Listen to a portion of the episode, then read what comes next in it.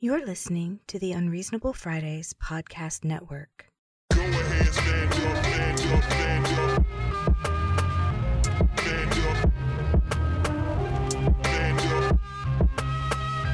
Stand up. Welcome to another episode of Ad Space. I'm your host, Aaron Rand Freeman. And with me, the actual host of the program, the most delicious name in podcasting, Elise Bacon. Bacon, how are you? Yes, I am the host of ADD Space. Actual host, yes, your actual host. I'm the actual host of ADD Space. Right. And I am here. Your uh, your title will be revealed in the beginning of disc at the end of disc three.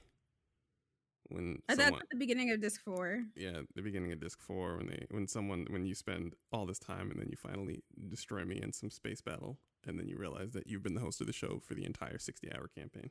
No, you see, that's when the tutorial ends. and we have.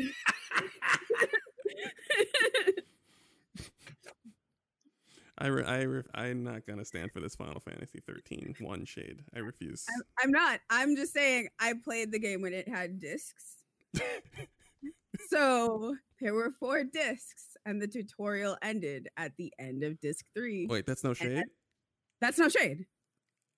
Oh, Right. I was playing the game and I'm like, when is this going to end? And then like I'm like, oh, cool, it's beginning to end. Please enter disc four. um, how are you? I am recovering from a really nasty sinus infection. Okay. Um, I had the worst part is I had I had to go. The worst part with a sinus infection is that like sometimes a sinus infection doesn't go away, and you the only way it will go away if it's one of those never going away ones is with antibiotics. But because we also live in a pandemic, um, ha- almost all of the symptoms of a sinus infection match COVID. Mm, So I had to go into the specific COVID testing facility and be like, I'm pretty sure I have a sinus infection, but there's COVID. And they're like, I understand. They're like, why do you think you have a sinus infection? I'm like, here's my symptoms, which also match COVID. mm. and they were laughing. It was like an ongoing joke. Um, and so they're like, you know, describing about like, here, we're gonna stick this up your nose, and this is what's. And I'm like, listen, I've already had one of those up my nose because I have had chronic sinusitis, and I've had so many things up my nose. I actually know what this is. Please just take it. but for those of you who haven't had it, don't be too afraid. It, it's not that bad, but it's also not great. So you have a really, really long cotton swab, like like it's like really long. And at the end of it, instead of like a cotton swab thing, it's like it's got like these like soft bristles on it. Kind of like a pipe cleaner, but less terrifying. Much like much softer, much softer than that. You don't actually feel the bristles. What you feel is like just this thing going up your nose into your sinus cavities. And then they just kind of like swiggle it around up there. Feels like they're poking your brain. And then they remove it. And you're just like, my nose. It's a very weird feeling. Now that I've described it, I can refeel it again. My eyes are going to start watering. We, Um, we have um we have If your eyes water, that's a natural response. If you'd like do anything up your nose, your eyes water. um in the interest of continuity, I'd like to announce to the audience that all manner of segue has been burned. So Justin's here. Um we there's no way to there's no way to throw a nice bounce pass to the fact that Justin's here. Because Well, Ju- of course, Justin's here. Justin's Where here. else would Justin be? Justin else would well Justin it, well he, he he can go anywhere he wants because he is here of his own volition, aren't you, Right, Justin? he is here. he's, of his own he's volition. He's perfectly fine and above board. Hey man. Hey man. How you doing? Hey man. What's up, Hey Justin, hey buddy. Justin? Hey Justin, where'd he go?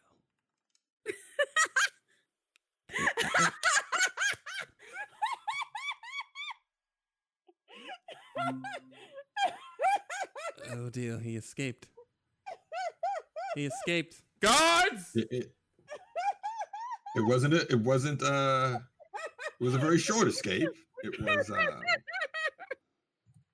I mean, yes, I'm totally here of my own my own volition. Pay no attention to the burly guards to my left and to my right, glaring menacingly at me Those are while your I read these cards. those are How your can you see personal them glaring when they're wearing cat masks? they're personal trainers. They're so fit, and you should be fit too. And in fact, anyone who listens can follow us on Twitter at UN Fridays. Can also can acquire the per- services of our personal trainer. And by the way, you can't see their expressions because they're wearing cat masks to make it feel less intimidating. They're with their focused on they're focused on fitness, and that's really They're- what we and that's really what we're about here. Is about is about positivity, healthcare, good vibes, growing individually. Right, And Justin? remember- Still feels pretty intimidating. And remember, while you're sitting at your desk, since a lot of us are going to be, you know, sitting at home for most time, make sure to get up and stretch, like our burly cat masked men. There's a re- there's an in the stretches.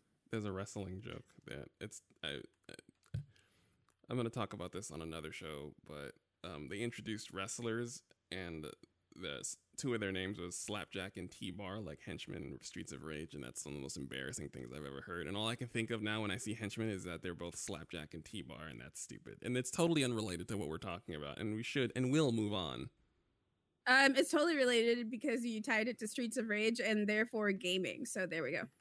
Yeah. And they just dropped an update. So, well, not just dropped an update. but- Yeah. Update my nigga. Streets of Rage. Yes, my homegirl Cherry. She does big, big, big, big damage. I didn't realize nobody liked using Cherry. Every time I, um, Cherry's my favorite character far and away. I didn't realize she was a hard character to use according to all the data they were collecting. Everyone says she was hard to use, so they made her for me really She- easy to use. She's like, but her and Blaze are the easiest. She's the, she Okay. Cherry's the only character with a um with a, a pseudo three dimensional dash. Like she has the ability to dash and and dash into the foreground and background. Her mobility is insane. Her ability to get around Yeah. the map is insane. But hey, whatever. I'm sleep. Thank you for the patch, boys. Streets of Rage four, ladies and gentlemen. Yes! so yeah, we should play So that we on. can stream. we can kill all the Kevins. We should play all the. Uh, we should play it on stream one of these days. I think it's wild that they are collecting data on this game and saying, okay, people aren't using this character, so how can we make this character more usable to our general population? Um, Street. Like that is such a 2020 gaming thing. uh, Streets of Rage has like fighting game conceits in terms of frame data. Yeah. and it's like to make the game to you can play the game perfectly like a fighting game if you want and they've designed it as such. Like the patch is a the patch has like frame data updates and the game has been centered on that. It's it's easily the most it's the most thought about beat 'em up i've ever played in my life. Like it's a thought thought has gone into this game. And an absurd amount of thought has gone into this game.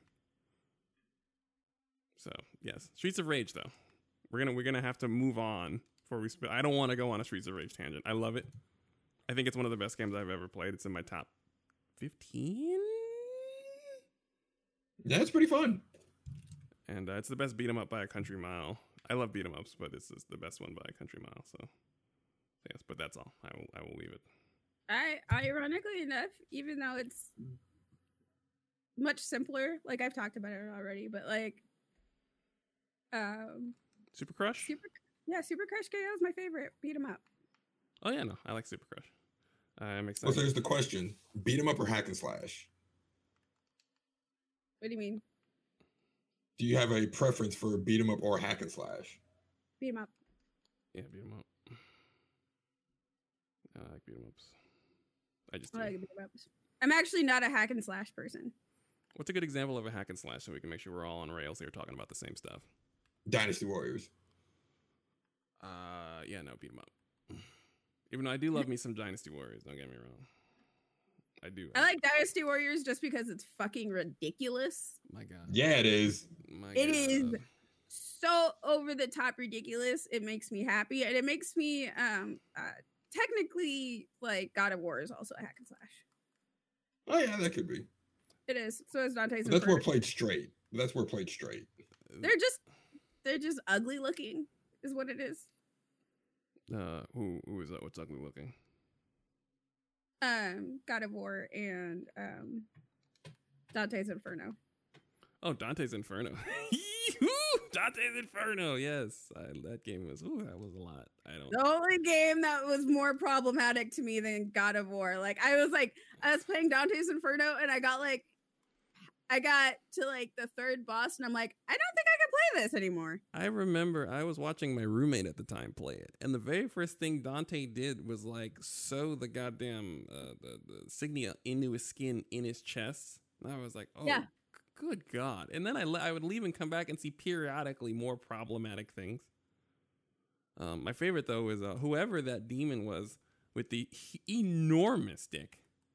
I don't know. I forgot which one it was. I, Yeah. was it greed or lust or something? But I came in the room and he was he was battling out, and this dude had his dick out, and that shit was that shit had to be about two feet long to scale, Right. and it was just swinging around, and I was like, but but America, how? Like it wasn't that I had a problem with it.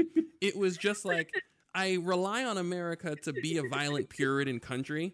So something like a two foot long swinging dick without anything covering it in a prominent part of a popular game from a AAA developer publisher. I Wait, mean, right, but that's based off of like a religious almost ballad. Eh, I, I I totally understand. It's just one of those things that I see sometimes from American citizens where it's like, remember when we were like freaking out about Grand Theft Auto with his blocky graphics and stuff, and it looked just like it looked like someone with popsicle sticks was having the popsicle sticks kill each other, and everyone was like, my god. But then we actually have some of the most problematic shit following up, and we said nothing. I, re- I will never forget the time I played God of War 3 for the first time. I played the demo, and I ripped off Helios's skull in front of the camera, like I like I was just trying to like I was trying to strong arm a, a bottle with a bottle like a bottle top. Like I was just trying. I was like, fuck it, I don't need a bottle open. I'm a fucking man trying to take that shit off. This man's skull, the man's head, and I ripped off his head, and then I held it to the camera, and I was like, I now have a flashlight. Fair enough. And oh right, and I was, and I paused the game, and I was like, where are the parents? Where the fuck are the parents? Like, out of all the things we freak out about, we have a, we have pinned three thousand murders on video games. This dude has torn off this other man's skull on camera. I mashed O for a minute to do it. He was having trouble. His neck was tough. And I paused the game. I was like, where? What? I looked online. I was like, "N- nothing. No one said anything. And then and then I thumbed Poseidon's eyes into his skull and threw him into the abyss. Hello? Guys? so does God of War two or three have the orgy? um two. All of them. Two has no Oh, two well. two has the two has the orgy, three has the murder. It's an orgy murder. Yeah, it's like you I think you you had I don't know. Oh, I think I don't I didn't do the orgy because I found it weird because I knew I was gonna wind up killing one of those women because I'm fucking terrible. So I didn't do the orgy. But then I used one of the women to hold up some gear and she got crushed under it, just enough for me to walk under a door. And I was just like, again, America!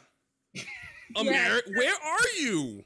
Yeah, you basically sleep with the women and then you kill them. And then you kill them, and I'm guys, guys, and like I said, and then of course, like I said, I my friend was fighting the lust demon with his dick just swinging about. It wasn't even like alluded to, like where he had like a dick print or anything. He had a loincloth for some reason that was like two inches long with a I- three. I'm trying to I'm trying to remember the boss it was where like it's just like this lady demon and she's like attached to the wall and her bare breasts and you have or like yes, Yep. like stab through her yes, I remember. her breasts and I'm just like Okay, so that wasn't I a so, so- that wasn't a fever dream. Okay, good because I remember some parts of it, but I was like go in and out of the room and watch my roommate play, and I was perplexed and confused as to one how he thought this was interesting, and two how this was allowed to release in America. Mm-hmm. no um that was uh that was a, that was definitely one of those games where I was just like I really like beat 'em ups but and the worst part is is I loved everything to do with Dante's Inferno Right. like I love Dante's Inferno. I love the whole thing, the the bazillion levels of hell, all of it. It's great. And I was just like, I can't do this. I'm like, I'm I this offends all of my Puritan sensibilities. Yeah, it should. it was a fucked up game released by EA. They didn't flinch. They put that shit out there like it was a normal ass game. And I've been confused about that game's existence ever since. And then they were like, we're not going to do a sequel. And I'm just like, you're just not doing a sequel because it didn't sell enough. But no one said anything. Amer- that, that's that's my problem. Like, I'm not even going to go down this route. That's my issue with America is we just pick and choose, and we don't even pick and choose well. For the love of God,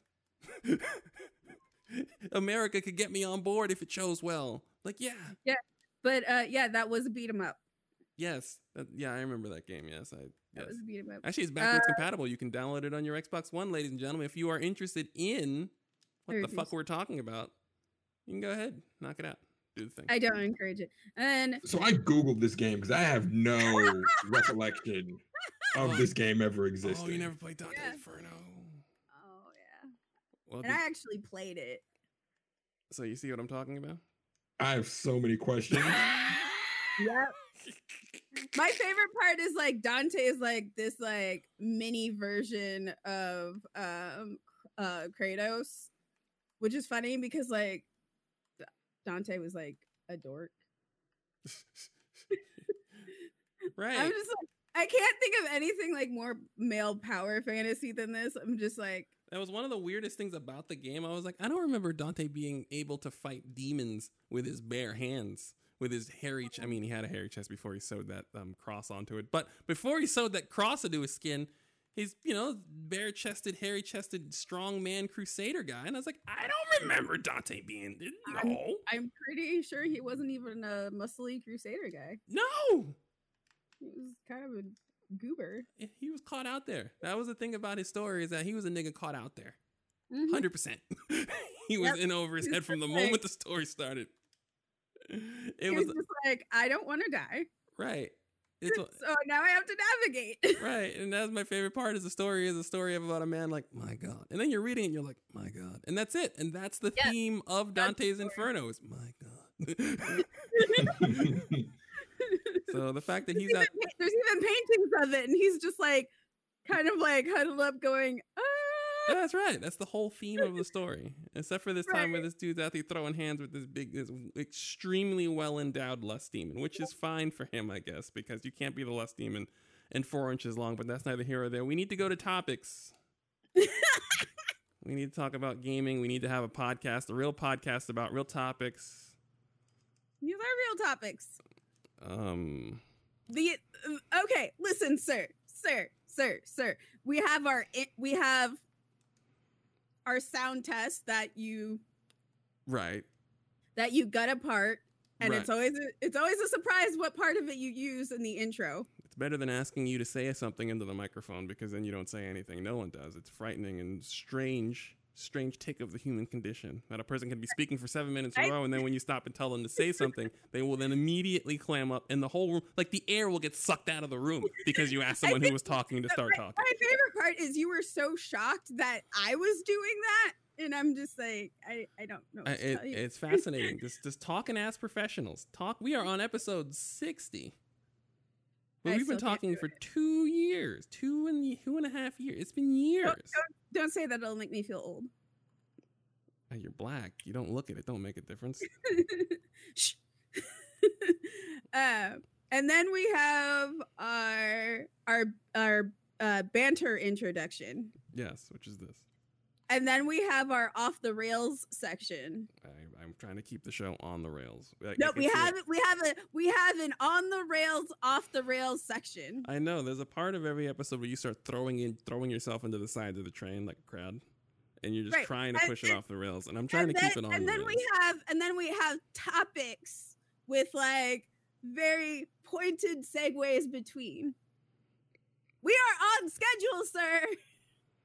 yes, we are. Everybody who says our show doesn't have rails lies. I mean, the The derailment. I mean, the derailment occurs at the same time. It's like an episode of Power Rangers. Like it really, it, it it's it's a lot of wildness happens, but it happens in groups of six minutes. so it's not as wild as you think. It's just you know by the time you look up and you're like, man, that was wild, and it's still six twenty nine, and there's a commercial for cinnamon toast crunch every single time on the fucking dot because we're fucking professionals. I'm playing Dragon Age. God damn it! which also has rails. We were just talking about that before you before you uh hopped on. We were talking about how uh, Dragon Age, while it encourages exploration and it encourages interacting with the world, there are very there are guidelines to keep you uh in check, as it were. I like guidelines. Having Got- played Dragon Age Inquisition, I playing Dragon Age backwards. I played Dragon Age Inquisition first, and then I got Dragon Age 2 as it became backwards compatible, and Dragon Age 1 when it was free on EA Play, Game Pass Plus Access, MacGuffin. And I'm playing it backwards. And I played Dragon Age Inquisition where they just kind of put you in places and let you wander around, which I thought was fine. Until I played Dragon Age 2, where it has the most well written, snappy, curated story that has something literally in every place you wander into if you wander. And I think I prefer this. It was. I like it better. And the reason why Inquisition happened, I realized, is because everyone was complaining about Dragon Age 2 being too tight. But I'm like, this isn't this isn't linear the way you think it is. Like they were talking about it like it was Halo, and I'm like, no, this isn't what you think. No, it wasn't. It rewards you for oh. it's it rewards you. It keeps the story coming at you at such a brisk pace, and it's so well written. Every single word is accounted for. It is the best written game, and I, I will say this now unequivocally. This is the best written game I have ever played by a country mile. And I get what? Honestly, some of the NPCs in it are my favorites because all of the NPCs are like doing shit. Like even when you walk past them, they're having like not cheesy conversation. Like they're actually Right. having like, "Here, do you want this potion?" And then there's like banter back and forth between them. Like it's That motherfucker, somebody was like, listen, listen, if you want me to get this potion, um, I gotta get it while I'm getting my son from school. You can't just come up on me asking for potions when I gotta pick up my kid. And I'm like, you're right. It's absolutely valid. You can't be running up on somebody. Like, right. we- like like, you know, they did such tight writing that like the background like the the the pixels in the background were having real life conversations right. And I'm like, you know, I heard this and that. I'm- and I have never played a game where I've wanted to hear every single word that the game has to say. Ever. I have never played a game where I've wanted to hear like you know how games have the subtitle option of main character, sub characters, background. And I've always been like, sure, just leave it all on, whatever. But I've never understood the relevance of having that on until I played Dragon Age 2, where I'm like, I when people start talking, I pivot and I'm like, what are you talking about? Oh, the Coke machine's broken? Who broke it? Harold broke it? Well, fuck Harold. You want me to call a repairman? I got it. That's all good, Hawke. I'm like, cool, all right. Just making sure, man. Have a good day. Overheard Yeah, you, just I- making sure. i would legit just park and just like stand and listen to whatever bullshit was happening Yep, my time in the game gets extended because the more game. It's not because there's more to do. I mean, there is. The game is expanding rapidly, but it's because I'm playing slower. I'm no longer fast traveling and skipping parts of town. I just randomly will go to a part of town, and randomly go talk to someone. You know, my favorite is the um. My favorite NPC is the talkative drunk guy in the Hanged Man, who literally has nothing but philosophy for you whenever you chat him up. He has nothing but several pages. He they are not fucking around. He is a talkative drunk man. He's drunk. He has a lot to say. i love God it level knowledge darts. What'd you say? He's got God level knowledge darts for you. Right. And it's just like, and he ain't even in for the conversation. You can't talk back to the motherfucker. He's talking to you. He's dropping knowledge on you for your benefit. And then he's out. He's drunk. He's gonna lay down.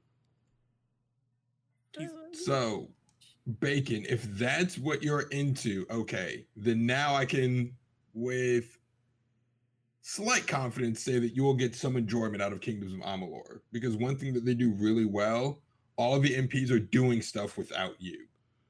okay Oh nigga, you playing? you- like- oh nigga, you played that shit? Oh, I'm not. Ooh, okay. We got more words. I'm Yeah. about to, oh shit. Well, yeah, Kingdom, but Kingdom of Amalur came out, and it was one of those games where, like, it's one of those things where a lot of people picked up Dragon Age and Kingdom of Amalur at the same time.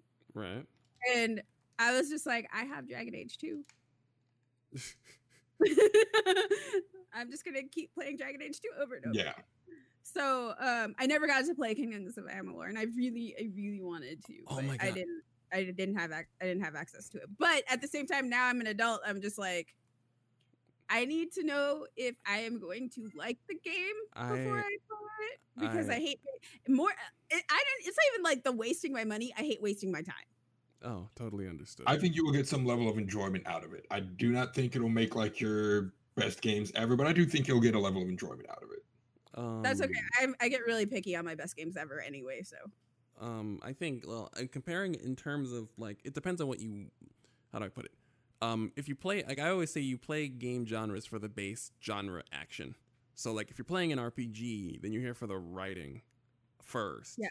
um if you're here for the writing then dragon age dragon age is on some like goat season nonsense like you don't really it's not it'd be Yeah. rude to no, it- compare no, it's actually true. Dragon Age like ruined a lot of RPGs for me. Right. It's like I see it now. Like I'm like, oh, this is this is not something like I already know. I'm 30 hours in. I'm like, this is not a game I'm going to compare other games to because this is doing some other shit. This is doing some 45 point, 12 assist, 15 rebound bullshit that no other game should be expected to do. Um, for as long as it's doing it as consistently as it's doing it. So that's already taken it off the board. Erica told me about Kingdoms of Amalur because they liked it so much. And it's funny that you mentioned it, Justin, because I had gotten the remake because I had seen Erica play it on PC because Erica's freaking out because there was a re a remaster of it. So then I saw them play it, and then I got it, and now I love it. And the only reason I'm not playing it all the time is because Dragon Age is uh, Dragon Age, and but Right. it's a- absolutely superb in its own right. Absolutely. Yeah, like it, it's the story is you know standard high fantasy evil rays, chosen one of destiny whatever that's fine. They do some really cool subversive stuff once you get towards the end with the whole you're the chosen one of destiny. I thought that was really cool. But what i really enjoyed about kingdom of amalur was the combat feels fun which is my that's why i've never picked up a uh, an elder scrolls because combat is Mhm. absolutely atrocious Mhm. I, I can't with that combat. It is like Uh, the combat is some of the least immersive shit I have ever experienced. I don't understand how Bethesda be putting that shit out where you be shooting at people that animate until they pass out. Or you be swinging on somebody that animate until they pass out. Like, how is that a fucking thing? They've been doing that for over a decade. And the first time I saw it, I was like, that. The first time I ever saw that effect was in the original Tomb Raider. How are you bringing that forward for decades? How? How? yeah It's so like, the, the oh, the combat like it feels fun and it feels engaging um you know the three standard disciplines fighter rogue mage and being a mage actually feels fun Ooh. right like they made they made being a mage fun and not a burden You know what being a mage So- reminds me of? You ever seen Robert Downey Robert Downey Jr.'s Sherlock and how proficient he Yes. is at fighting? It Yes. reminds me of him and how proficient he is at fighting, where the mage has given this a lot of thought and is gonna put the hands on you, but also is a mage. It's not like I'm not going to stand in the back. I'm gonna put the paws on you because I've given this some thought, and it looks like they did. And it's just, it's just like you've given this some deep thought. It's not just like a fighting style. It's I've I, I've given some deep analysis. I have the data, so it's not to put the pause on you now. And it's it's it really is strong. Yeah, Kingdom of Amalur is great. It's one. It's actually I I wanted to get it. Funny enough, because and I guess this is where we're going. I had I got Dragon's Dogma, but it's so much like Monster Hunter. I didn't want to play it. It's like it feels it, it's like Monster. It feels like at its core like you know like of like Monster Hunter's combat, which I don't actually we didn't actually want to play. I wanted something a little snappier. So I stumbled upon Kingdoms of Amalur Uh, because Eric was freaking out about it.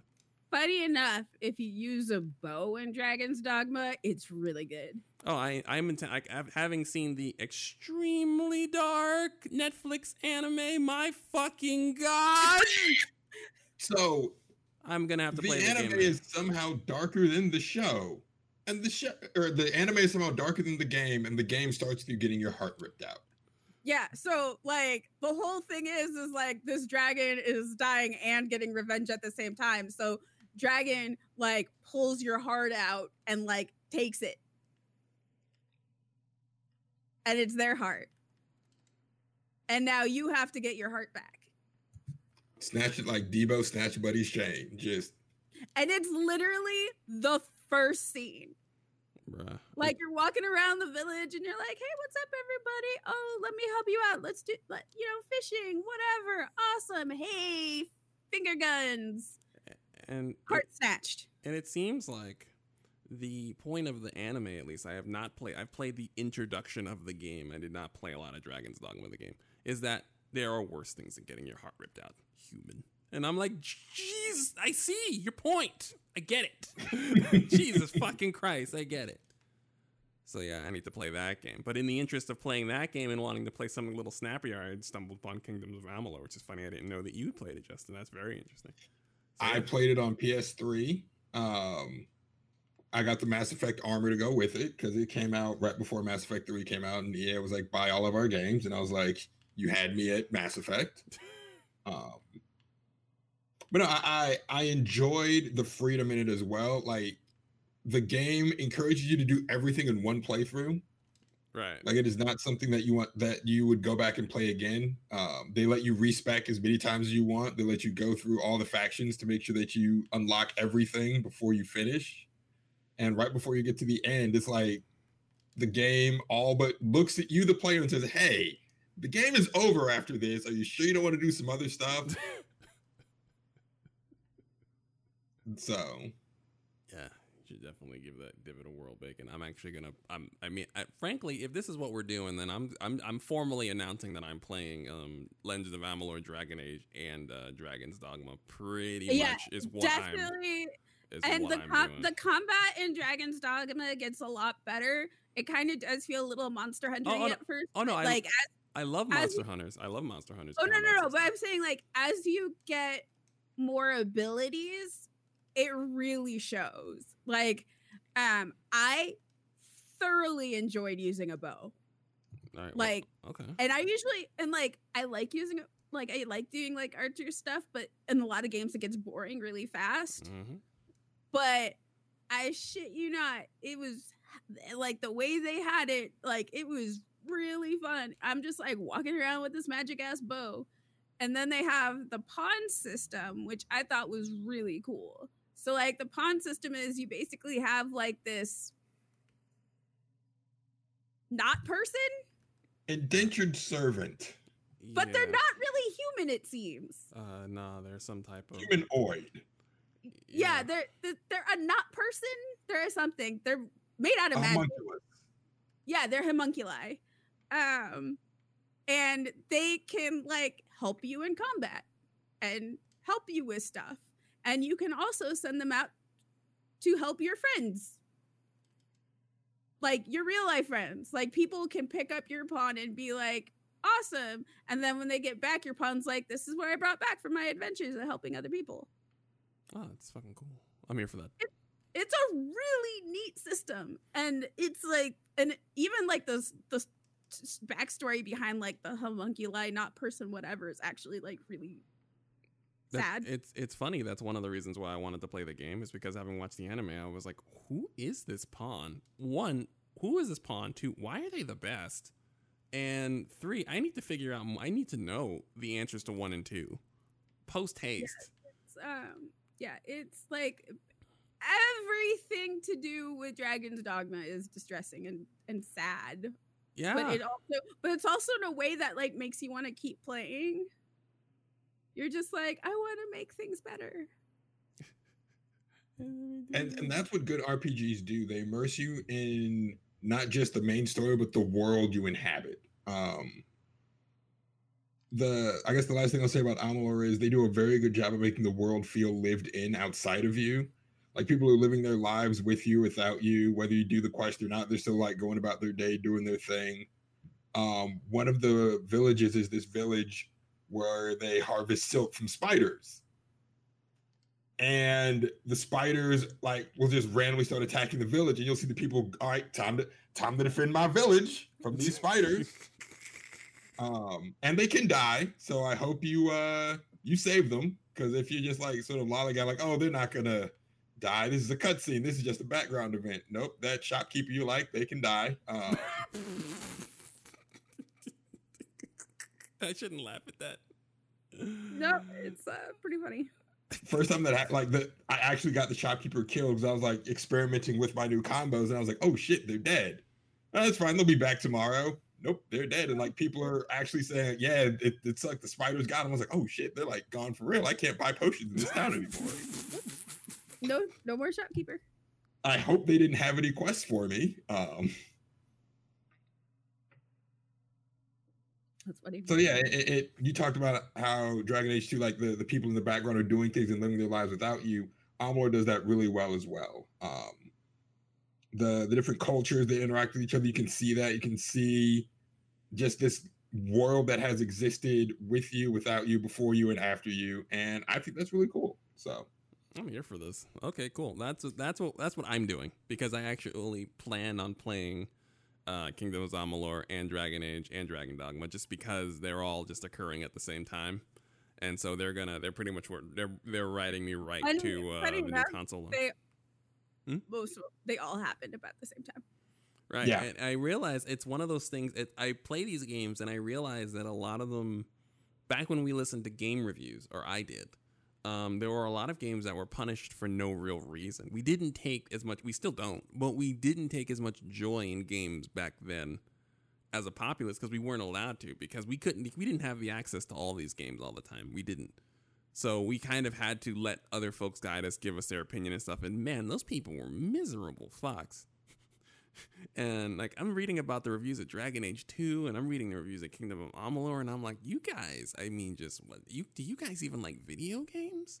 Like good God. well that that, that was the era and we're still seeing the rem- the, the the remnants and ramifications of that of it being cool to hate on things right like Right. that that that was I also want to say RPGs were never were never popular. Like they are popular, but they weren't they were never rated popularly. Right, but that's the thing. They were rated by people who wanted RPGs to be something else, and I don't understand that. Like, Right. They like- were rated by people who don't play RPGs. right, but they had all these words about them, Mhm. and it was just, it was just, it was just such, and it, and it affected my ability to enjoy RPGs because I was never able to. No one, no one enjoyed RPGs, so then I didn't spend my money on them.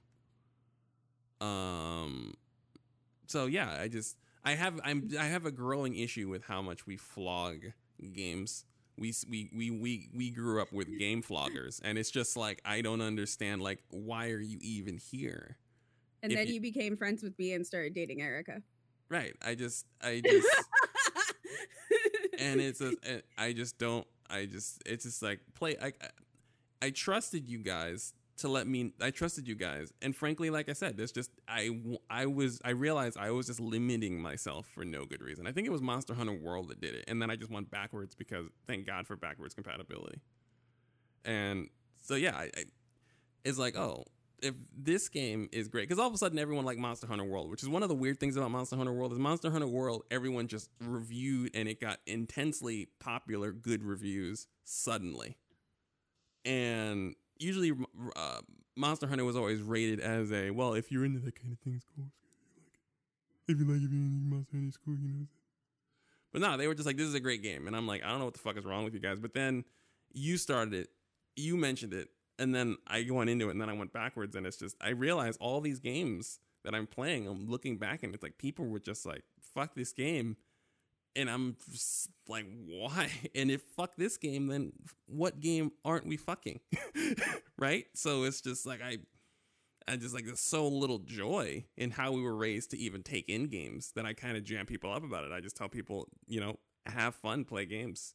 I've I'm you already came under the show like that, and I didn't argue, but now I'm closer to you in terms of zealotry. Like play what you no, like. I mean that's that's part of why I even said like I don't listen to game reviews. Um, I I think I stopped around that time, even like a, even like acknowledging game reviews because I'm like this doesn't even make sense. Um, Right.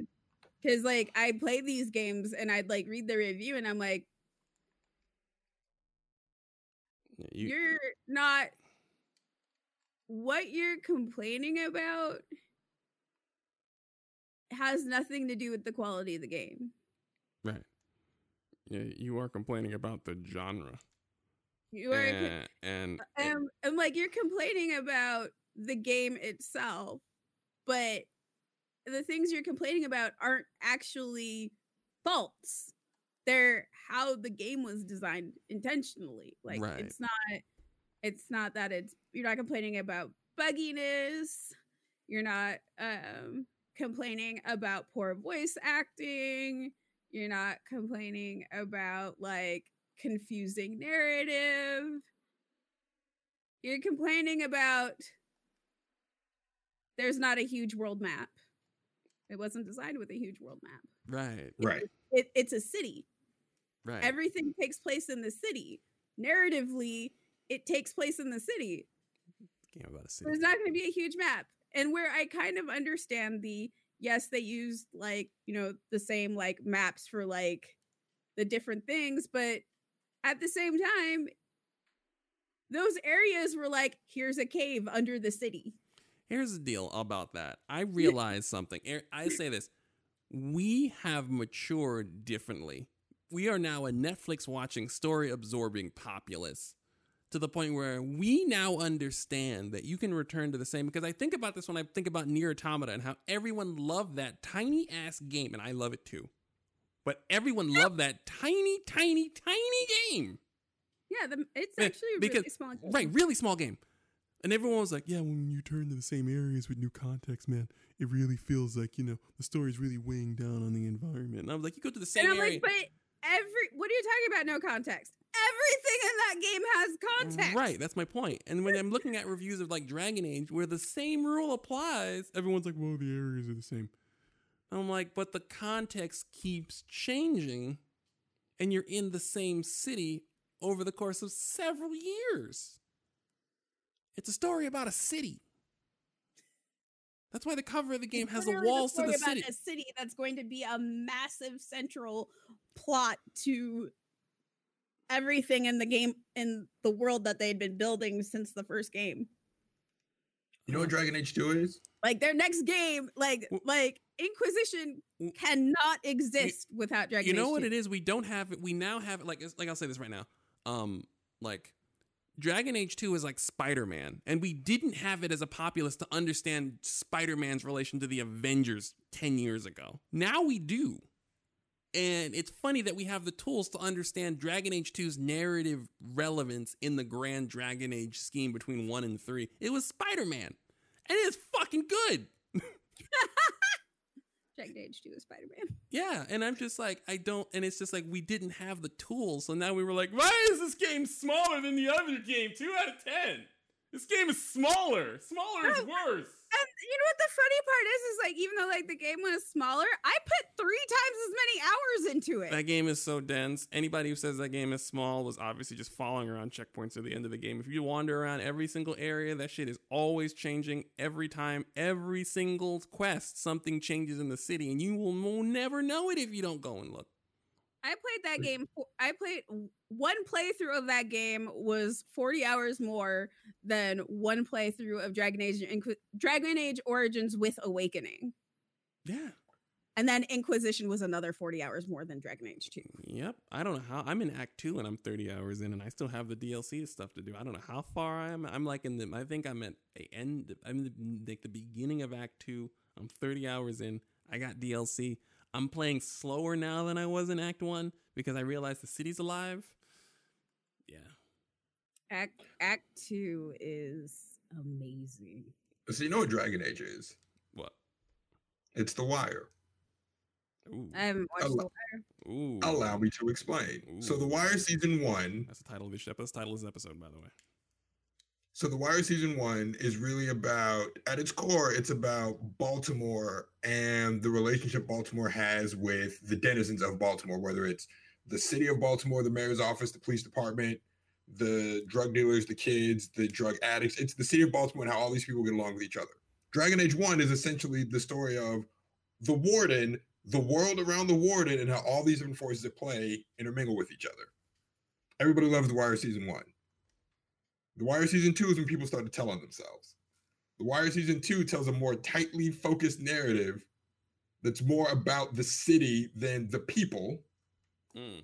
Dragon Age 2 is the story about that city. It's a more tightly focused narrative, and that's when people start to tell on themselves. That's why I'm here. Nep- if if you've seen The Wire in its entirety, like well, just seasons one and two of The Wire, and you've played Dragon Age one and two, this makes sense, right? and you never thought about it until I said it. That's why I'm here, guys. That's why I'm being held hostage. Rant. You're here of your own volition. Those men keep you in peak physical condition. You're fed several times a day.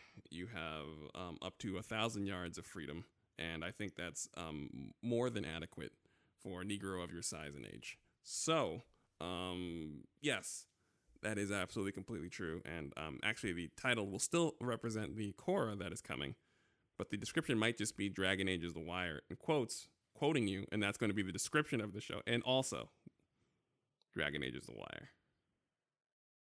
So yes, Yeah.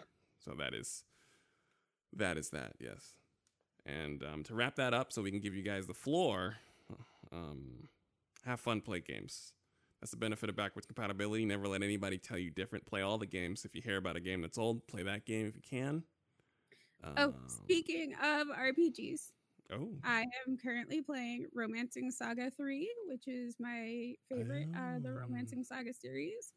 And the- I don't know when I will be done playing it because there's so technically there's four different narratives, but there's a male and female. And the male and female are like two different people in the same party. um, I actually bought Romancing Saga 3 on sale because I bought Romancing Saga 2 on sale at your urging. And Romancing was like- Saga 2 is amazing. And I was like, oh, I have Romancing Saga 2 and 3. So, yes, that's another. I- I should Yeah, publicly release a list of games that you I bought on your urging, but please continue.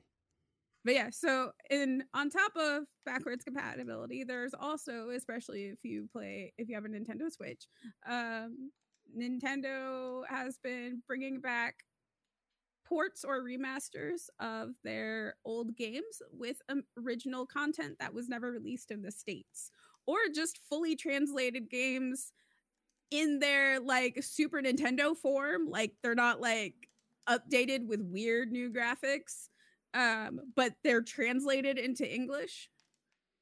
And um you can get those and they're pretty good actually. Um i'm not gonna get the new trials of mana. I'm actually just gonna buy the um translated uh Seiken Densetsu 3 because i don't actually like the i don't like the graphics of trials of mana Oh, the new one or the. Oh, the the, the, the new one Oh, you know what's funny is I was thinking that I was looking at. it, I was like, I don't think this looks really like this doesn't look as snappy as the original graphics. Like it looks a little Yeah. low res, and I was like, I "Ooh." I am a huge fan of the original graphics. right. I was like, this doesn't. This does not look better. This does not look this remaster. While like I appreciate what's going on, this does not actually look tangibly better. Like that might be something I'm missing because I'm not a fan. No, that's a remake.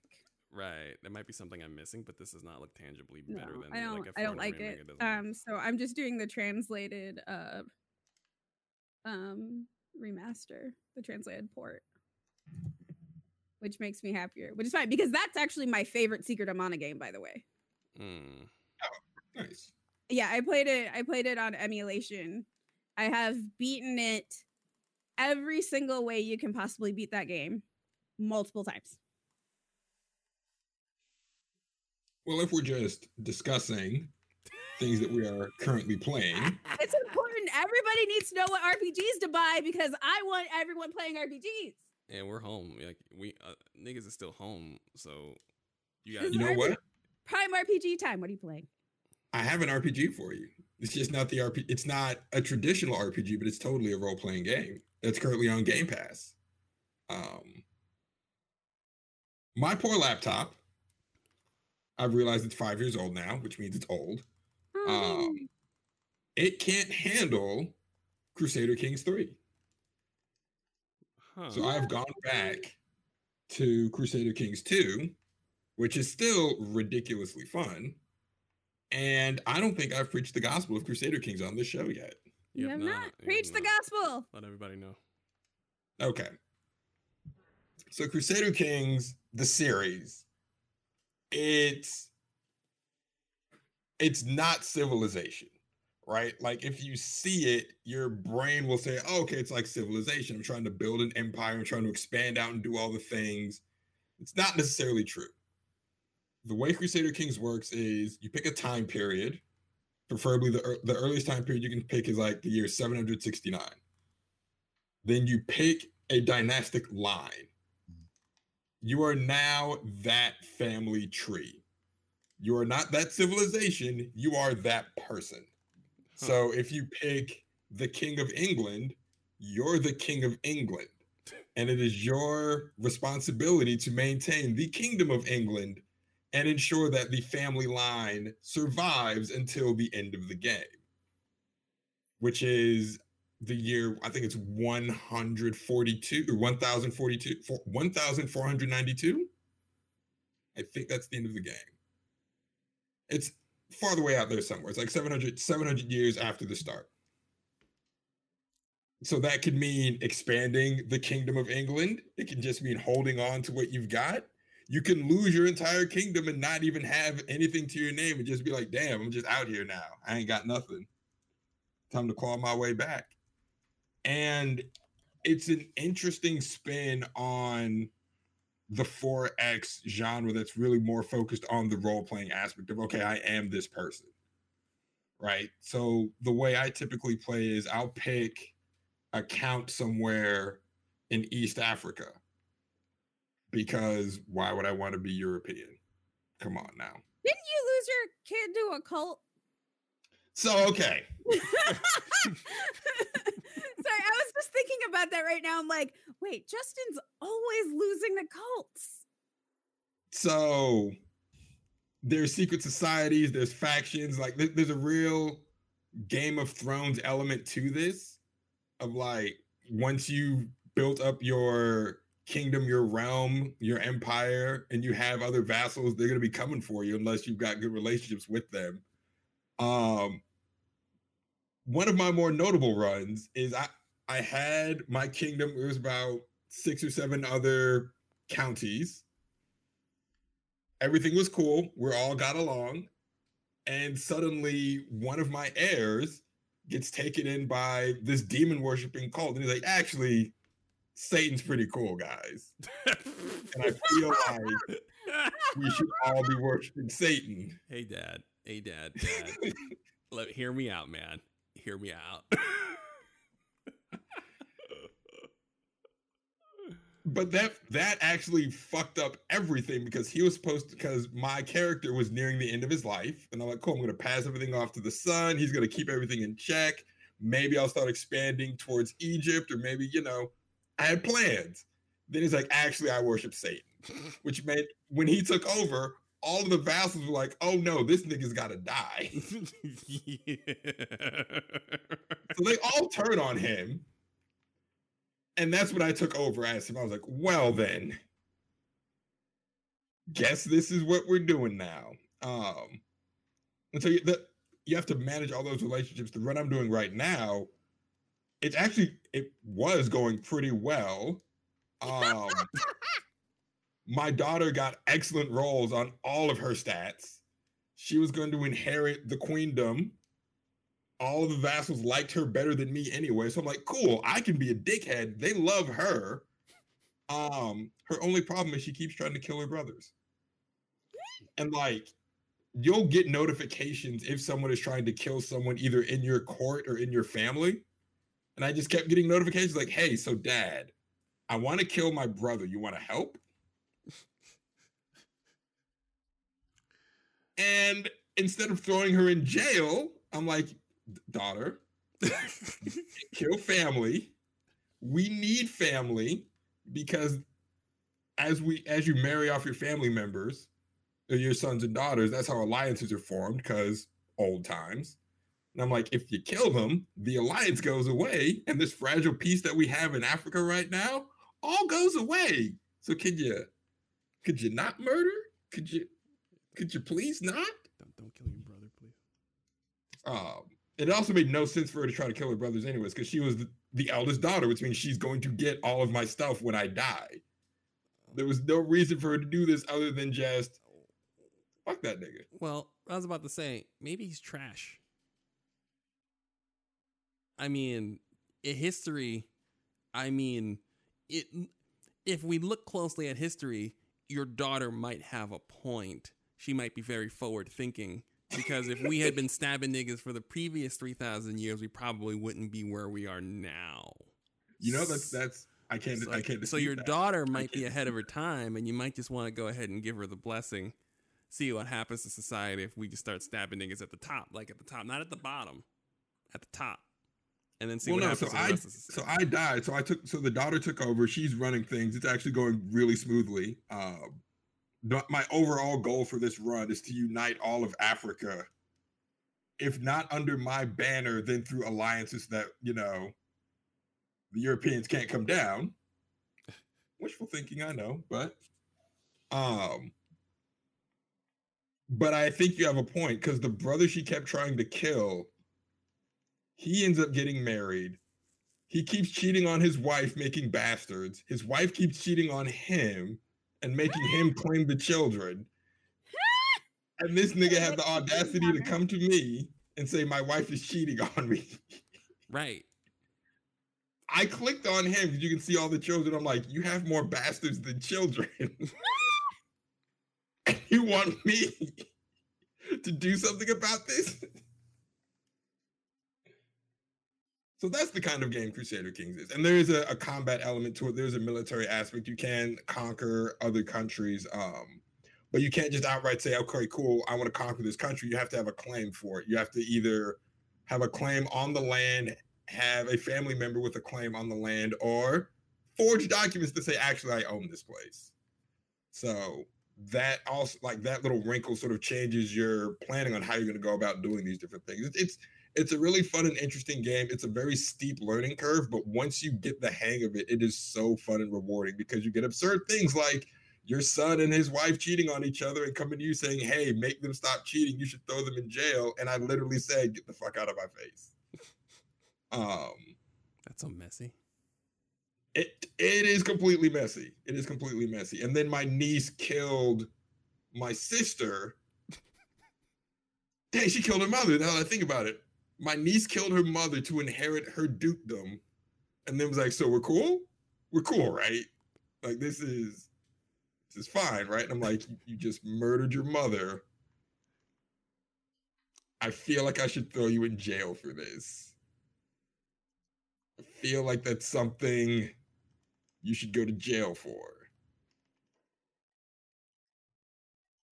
I did not throw her in jail, by the way. Of course not.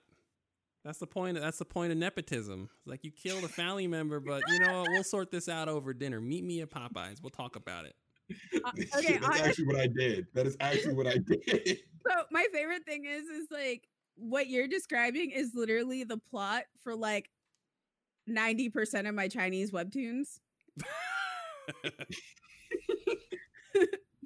Like it's amazing.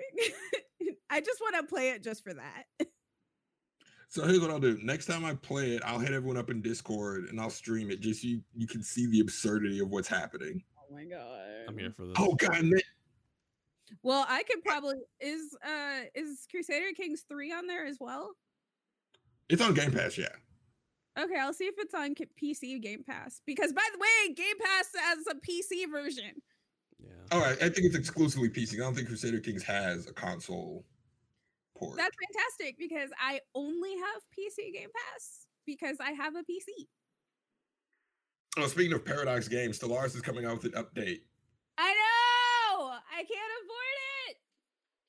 I especially can't afford it because uh, I went manic today. What does going manic mean? I Shopping. will. I will understand everything I bought when it gets here. Ah, yeah. I know that. I don't- know that. Yeah, I know that. I don't, re- I don't remember half of it. I remember everything I needed to buy. Uh, retail therapy is uh, sound. That was literally what happened. Yeah. Well, you know what you don't need to buy? What? The What? Korra box set because it's on Netflix Yeah. now. No, I don't have to buy any of that. No, actually, so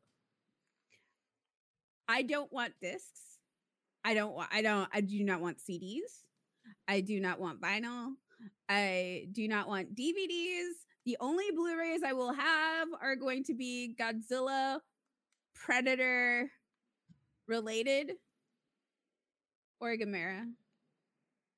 Um, those are the only ones. I don't want anything else because I cannot fucking stand discs that even have the slightest scratch. I cannot stand Ooh. putting discs away Ooh. or putting the cases on the shelf and then finding them not on the shelf in the alphabetical order that I put them in by genre. Oh, that's big, big facts. So I refuse. and I will only do streaming. I, I don't even care if it goes away. I don't even care if I purchased it via streaming and it gets taken away because it is better than whatever I just listed off. Well, you know what else you don't have to buy? And I can't believe I skipped over this topic. You can't believe you skipped over it. You don't have to buy anything Harry Potter related. Ever! I, I wouldn't anyway. But this is even more fantastic. I have options of not buying games. Um, all right. So I've never read Harry Potter. I've never seen the movies. I am aware of Harry Potter through pop culture osmosis and the fact that J.K. Rowling is a horrible human being, a literal fucking ghoul. Pretty much. So I have watched half of the movies and I've read half of the books. Um, I'm actually not a Harry Potter fan. I actually don't like J.K. Rowling's prose. Um, w- for whatever reason, it um gets under my skin, and I don't like reading it. I actually have the same I- issue with Neil Gaiman. Yes, sacrilege. I know. My God. Can't read. I cannot read his work. Um, the only two books of his I was able to successfully get through were American Gods and Anansi Boys. You know what's funny is um Terry The one Prat- that mattered, the Nazi boys. So Well, it still reads too white. Terry Terry Pratchett keeps Neil Gaiman on the rail. Neil Gaiman without Terry Pratchett goes flying off the rail. So I actually understand what you're talking about. I just don't feel so strongly about it. No, I like I I can't do it. I'm just like I can't read. I can't. People are like you need to read this, and I'm like I will Mm. not read this. Um, I've tried too many of his books, but I had the same issue with hers. Like I just got frustrated and I couldn't I couldn't keep reading it. But um, J.K. Rowling is one of those people.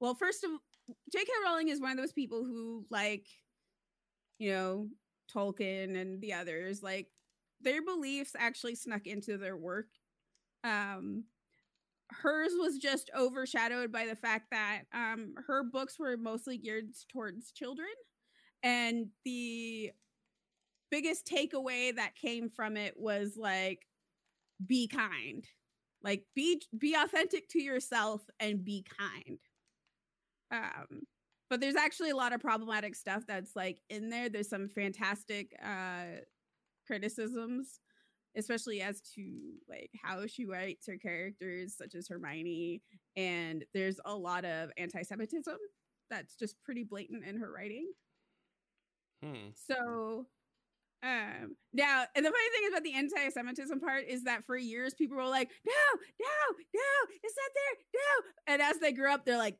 yeah, no, it's there. Ew. Because again, it was written for like like it, it- the books were coming out when I was in uh, middle school and high school. Right. Like like kids were reading these books. So like, you know, it was like they're they're like living the books. They had the merch, they had wands, etc. Like it was like they built like this whole thing. Fan fiction.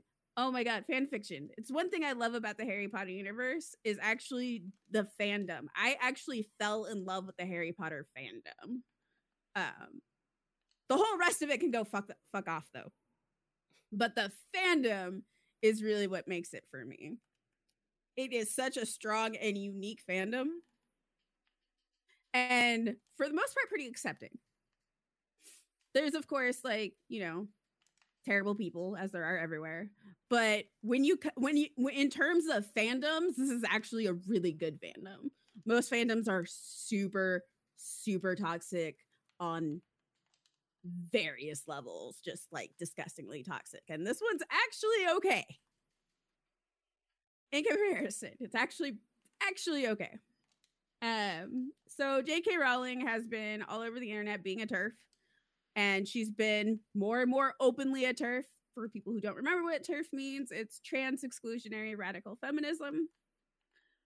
Uh, basically, uh, people who people self-proclaimed feminists who don't who, who believe in trans exclusion and J.K. Rowling has been progressively, as every day goes, just getting more and more and more disgusting with her beliefs on trans people, just like openly against trans people and trans women, especially. She's been really attacking trans women. And so, like, as in, she just linked on her own Twitter um uh like a person's like sales sort of thing like products that are all that are straight up like anti-trans. Like there really are like like when one one has a button that says uh trans women are men? Jesus Christ. right. Right. She is absolutely wild right now and so there now what does this have to do with gaming? Well there's a new the the new harry potter game that everybody's been wait, like waiting for and just be like oh my god about it's coming out. There's and it is it looks gorgeous. It looks fantastic. But the problem is is that purchase purchases of this game are going to money is going to go directly to her. This is specifically a game that you should not buy. That nobody should buy. Hmm. Um because purchasing this game is directly supporting uh trans antagonism. There's no way around it. Hmm. Now, somebody, of course, there's this wonderful thing being spread across the internet, which is saying, like, but you know, you can't just not buy the game because there's so many people who worked on it and they need to get money for their work. So that's not how video games work. With video games, video game creation, almost all of the work done, the development team, the testers, all of it, they're paid before the game is released. They get paid at the beginning, during, and when their work on the game is done. They already have their money. They got paid. The only people who continue to get paid after the game sells are people who are going to be fixing any bugs in the game, who again will be not paid via money from the game, but will be being paid, you know, per contract or per hour. And royalties will be going essentially to the studio head, the publisher, J.K. Rowling. Nobody who works on the game is going to be getting royalties from sales. They don't get money from the sales. That's that's not how that works. Literally nobody who works on the game gets royalties from the sales. So don't buy the game. Now, there's a couple ways that you can like more ethically if you really really absolutely have to play this game. Um somebody's going to buy the game, clearly. Somebody's just going to buy it. They're going to buy it. They're going to buy it on disc. They're going to either hate it or get bored and they're going to trade it in for money. And you can purchase that used game. Uh, purchasing a used game, all of the money goes to the person selling the used game. It goes so ideally if you have a local game store that handles used uh that handles trade in video games, buy it from there. Um there's I, I'm not gonna say torrent or steal it because to be honest, I don't actually believe in that. I don't believe in theft. Right. Um but yeah, there's there's absolutely no reason to buy this game. She is a horrible person. And we don't need to give money to horrible people. Yes, there's video games, yes, there's fun, but at some point you really have to think ethically about how you're spending your money. Mhm. And if you are knowingly giving money to a person who is um vocally on a daily basis anti-trans, then you're basically telling people that like especially you're basically telling other trans people that you just don't care or you don't support them. Yep. Your fandom is not more important than the feelings of real life human beings. It's just not. It's just an open world RPG. I just looked at it. I didn't pay it any mind. I'm not a Harry Potter guy, and then I was able to. I wasn't a Harry Potter. I was. I was. Um. It's a Focot.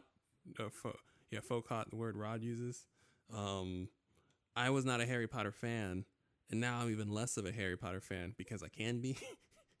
and uh yeah, I didn't even look at the game. It's just an open world RPG, guys. To keep it a It's buck. bully with Harry Potter. I refuse. I I'm gonna say this. There's no way in the world that if you are an ally to trans people at any level, that you are gonna have your allyship shattered by a goddamn open world RPG. God damn it. Go play bully. Fucking genre piece. It's Don't the same thing, just less magic. yeah, your your allyship is super flimsy and you should be ashamed of yourself if we're fucking if you're getting lured over with the goddamn thing. Go play Final. You time out. You want an open world game with magic? Go play Final Fantasy 14. Play Final Fantasy 14. Everybody should be playing Final Fantasy 14. That game's amazing. There's so much content. It's free up to level 60. Yo, and we're getting 5 4 next month? I know I'm not ready. I have so much work to do. I thought they were gonna delay it, but they said nope, we're going back to the regular release schedule. Uh 5 3 got delayed. That doesn't mean 5 4 is getting delayed. Well, they probably had both. Um, I think they do both of them pretty close together, and then they just release them. So Also, Yeah. Japan. Also, Japan isn't um isn't under pandemic the same way we are. no, they actually did what they were supposed to do. I don't know what that means because I live here.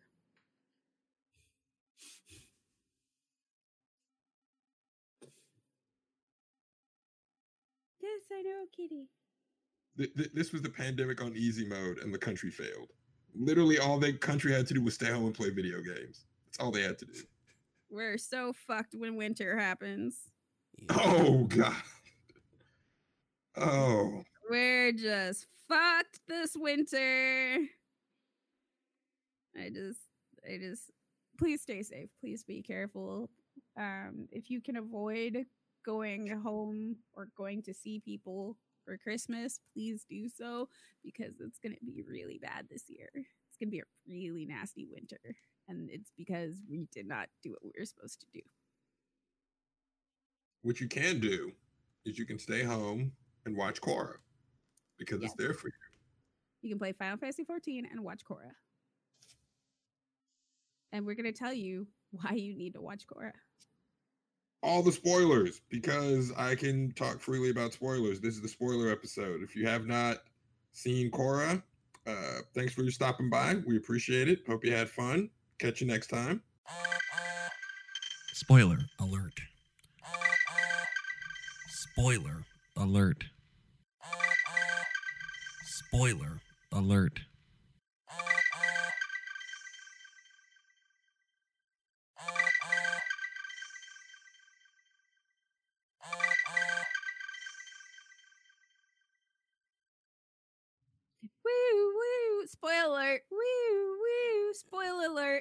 Got a full we got a full hour of content. So yeah, you you you've gotten you a program. Follow us on Patreon. Follow us on Twitter. But now, you guys have the floor. You start, Justin. I will smack every one of you that said My God.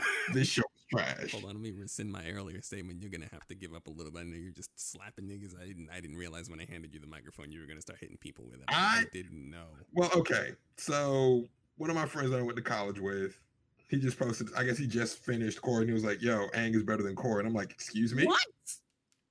I'm like, okay, you know what? No, no, I'll, I'll, I'll, I'll hear you out. There are Aang has some endearing qualities, but his argument was Korra took too many L's, and I'm like, Aang lost to a teenager cosplaying Rufio.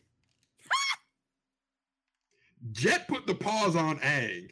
Jet put the pause on Aang. Multiple times, like- by the way. Multiple times. And I'm like, hold on. Does Aang actually beat anybody of like note in Last Airbender? The only thing I could get was Ozai, but he needed literal God of the Machine to overcome a firebender on steroids. So if that is your argument, if your argument for Korra is bad because she loses, is this your king? this is your ki- Aang couldn't even Aang beat Zuko once. Yeah, he beat Zuko in episode one, and then Zuko's like, okay, yeah, that's cute. Um, this is what's not gonna happen again.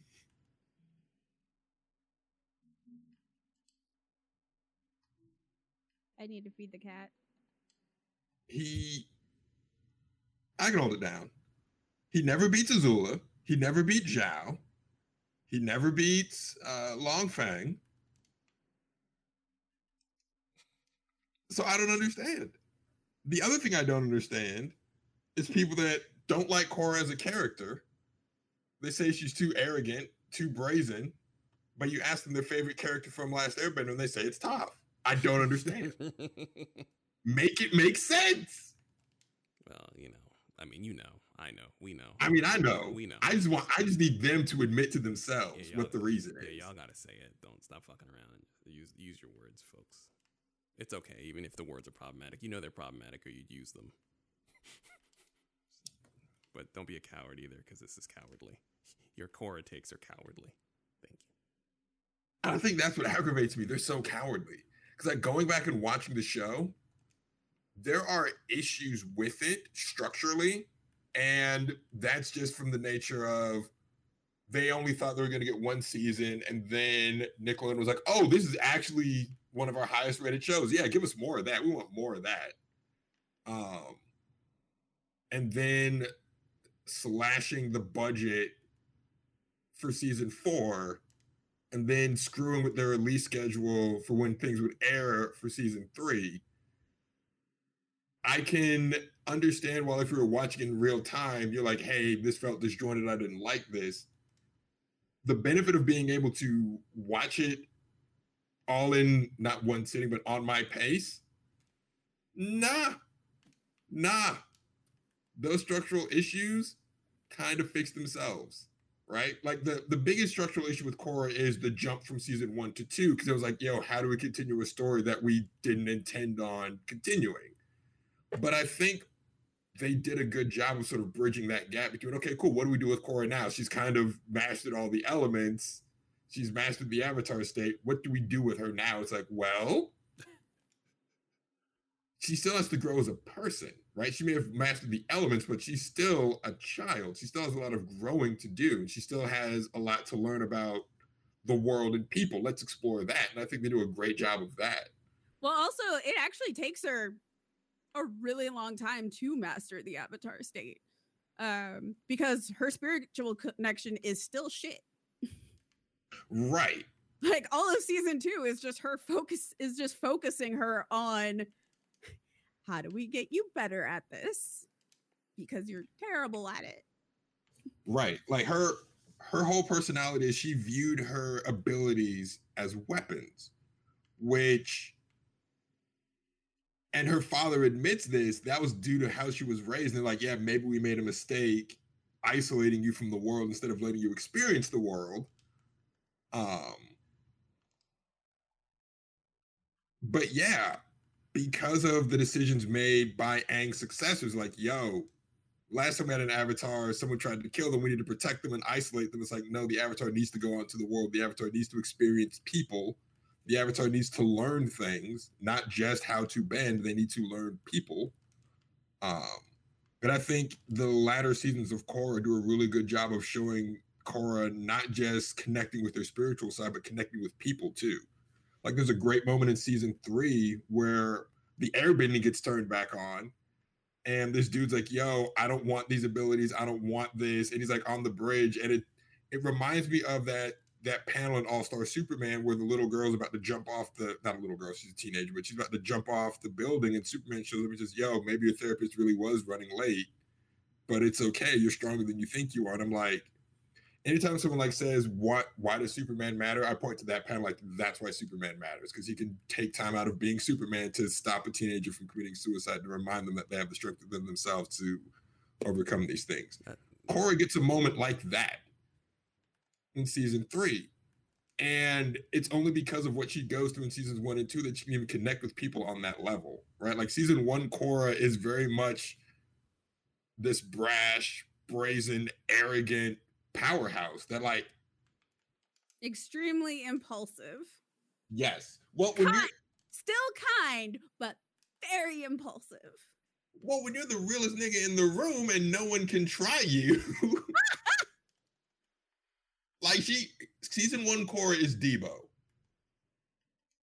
She just rolls up knowing that she's the baddest on the block at any given moment, and that if you try her, like the when she shows up in Republic City, she's like, "Oh, a fight? You really trying to fight me? Oh, please, please fight She, me, she please." fight literally me." saunters around going, Yeah, I'm the avatar. like exact tone. Or she'll just be like, Well, I am the avatar. And I'm just like, Korra. like she is and i think the decision to make her the opposite of Aang was a no-brainer because we've already we've already had that story. We need a different type of avatar for a world that is moving forward. And one thing that the Korra's series does is show that the world is moving forward to the point where each like i, I said this on the nerd off each season of Korra is a rejection of the avatar as a concept. Right.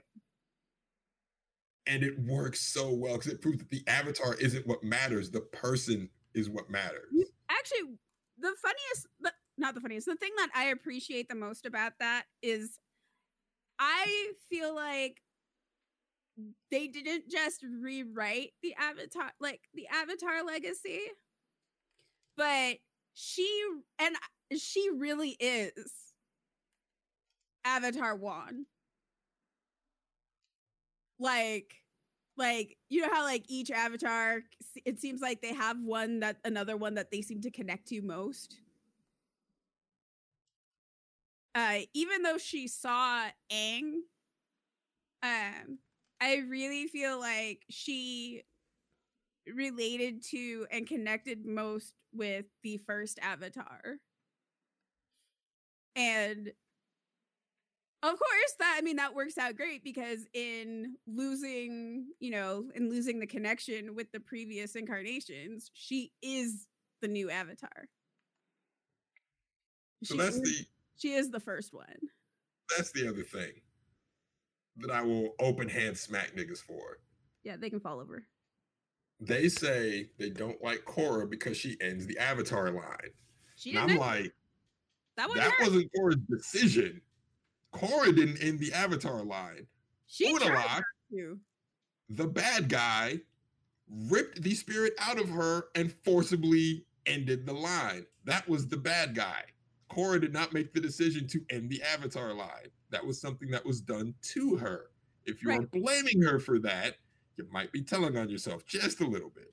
sexism sexism blatant Like even sexism. I would say season two is the weakest of the seasons, but having rewatched it, it's not bad at all. It actually does some really clever things. I didn't even think it was weak at all. I just thought it was a different story. Well, of, of the four, it's the because one of them has to be on the bottom. Like I say, it's the weakest of the four Why does one have But- to be on the bottom?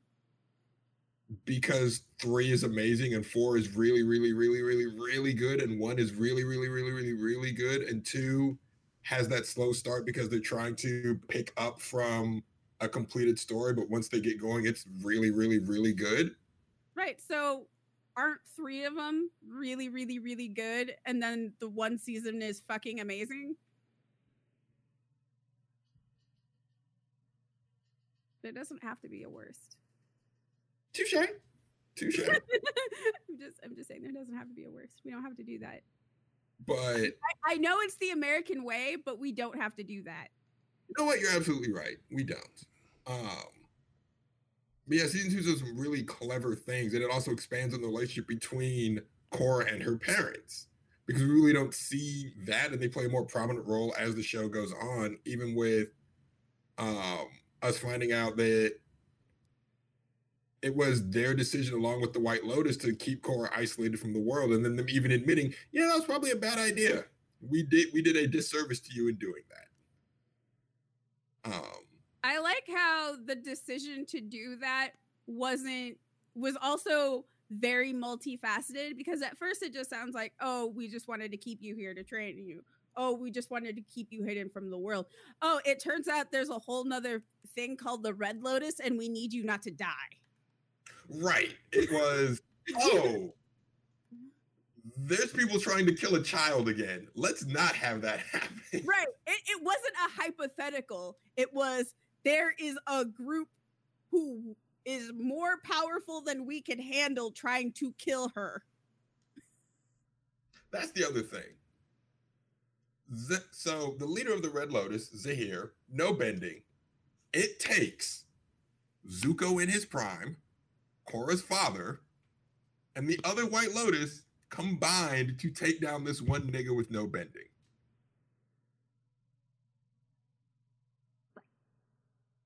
And y'all are mad that Cor- get the fuck out of here. Right. That's a, that's another thing too. Is that the people that Korra was fighting against? First off, she actually doesn't take that many L's. She actually doesn't get her ass kicked a shit ton. That's not actually how it happens. Over the course of four seasons, she takes three L's. Three. And the thing is, is one of them counting that as an L is like so disingenuous. Korra was literally fighting for 16 to 24 hours straight. Oh, no, I don't count that one because she's she's her she's dying. Like the the last fight was here where she's dying of mercury poisoning. Yeah, that, that doesn't count because she's also giving him that work while she's dying. Well, like no, I'm talking before she even gets the with the mercury, even before the mercury poisoning. I'm talking about the one where she's fighting um Unalak. Oh, so- eh, No, so I she completely forgotten about no, that one. That one fought her, she fought her way into the spirit world, fought in the spirit world, fought Unalak in the spirit world, Yeah, and then ha- meditated into a tree, and then became like mecha. spirit mecha Korra. In like 24 hours. Like, if you actually are watching the time span of like what's going on, like she starts fighting in the morning and it's the next morning before she stops. yeah. Like, she's like when Unalak pulls the spirit out of her, it had probably been like 18 hours of fighting. And even before that, she's giving Unalak that work. Right. Like she is like when you see her, she's just like she is physically exhausted. Like she had been fighting oth- she had been fighting Unalak's children before she even fought Unalak. Yeah, damn. I, I had not even considered that she had literally been fighting 24 hours straight. She had been literally fighting 24 hours straight. she didn't go to sleep. She had no sleep. She was fighting nonstop. She was putting niggas to sleep. I'll tell you that. Put Just, niggas to sleep. So you're gonna call that a fucking L? Fuck you. so I wasn't counting that one. So Amon in the beginning, Right. um, the twins when they jump her, but that's only because they jump her, and it's like, oh shit, I'm being jumped right now. Oh well, that's that. Fucking jumped her. And then Kuvira right after she gets back with Toph. Those are the three. Kuvira is not even fair because Kuvira was like trained by Toph's chil- child. Yeah, I mean, it's I know why it happened. It still happened, but again, once Korra gets her shit together, it's not even close. Like that's the thing. Right. Once once Korra is like in a straight up fight against Korra, there's not there's nothing anyone can do. Like Right. Zahir's strategy against Korra was run the clock out. I just gotta wait for the poison to kill you. And even that wasn't the best of ideas because he still almost dies. Right. So I mean, actually, his girlfriend died. Oh god, she got the worst. So season three of I- Korra. I was so like, okay, so I was like holding my face. So one of the things with Korra too is so Aang Aang cannot kill people. It goes against his everything he believes. He is a deeply spiritual, deeply pacifist person. Korra has no such qualms. Niggas are dying in the first season. There is a there is an Oklahoma City bombing reference in season one. Yes, there is. Like they bomb a sporting event and people die, and it's like, oh, No, oh, we're not, doing this. not even just that. At the same at this, I think it was the same event when they are uh they're they're on the roof. Oh, she throws a nigga off the roof. Like just unambiguously throws nigga off the roof.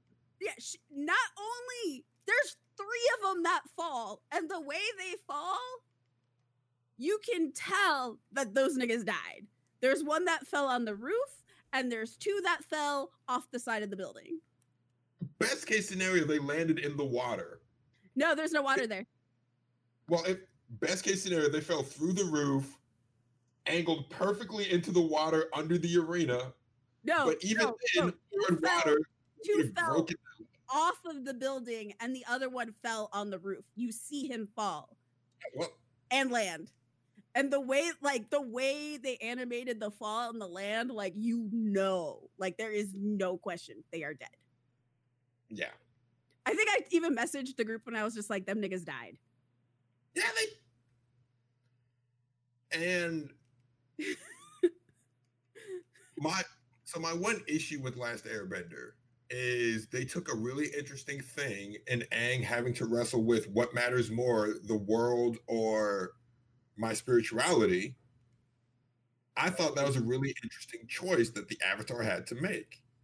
Right? Like, what do I do? Do I hold on to my beliefs or do I save the world? And his past lives are all telling him your duty is to the world. You cannot like spirit your duty isn't spiritual enlightenment, your duty is to the world. And I'm like, that's real shit. I mean, it sucks that a kid has to learn that, but that's real shit. And then they give him a cop out with energy bending. I was like, I mean, I guess, but that sort of cheapens the lesson that you were trying to teach Aang. Well, I don't think that they were trying to teach him that. I don't think they were trying to teach him a lesson there. I don't I don't actually think there was.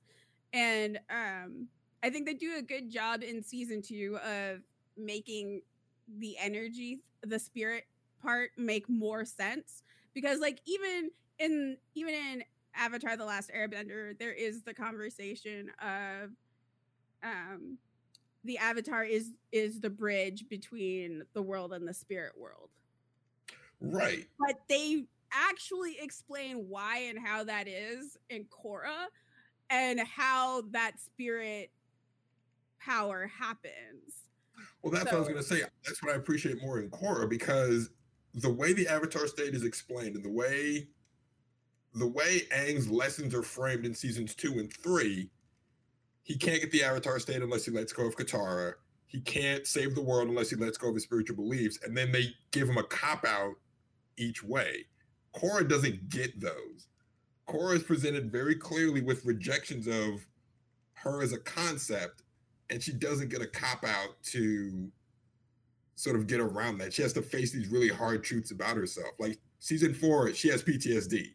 There's no Oh, easy fix up. for PTSD. It's nah, you need therapy.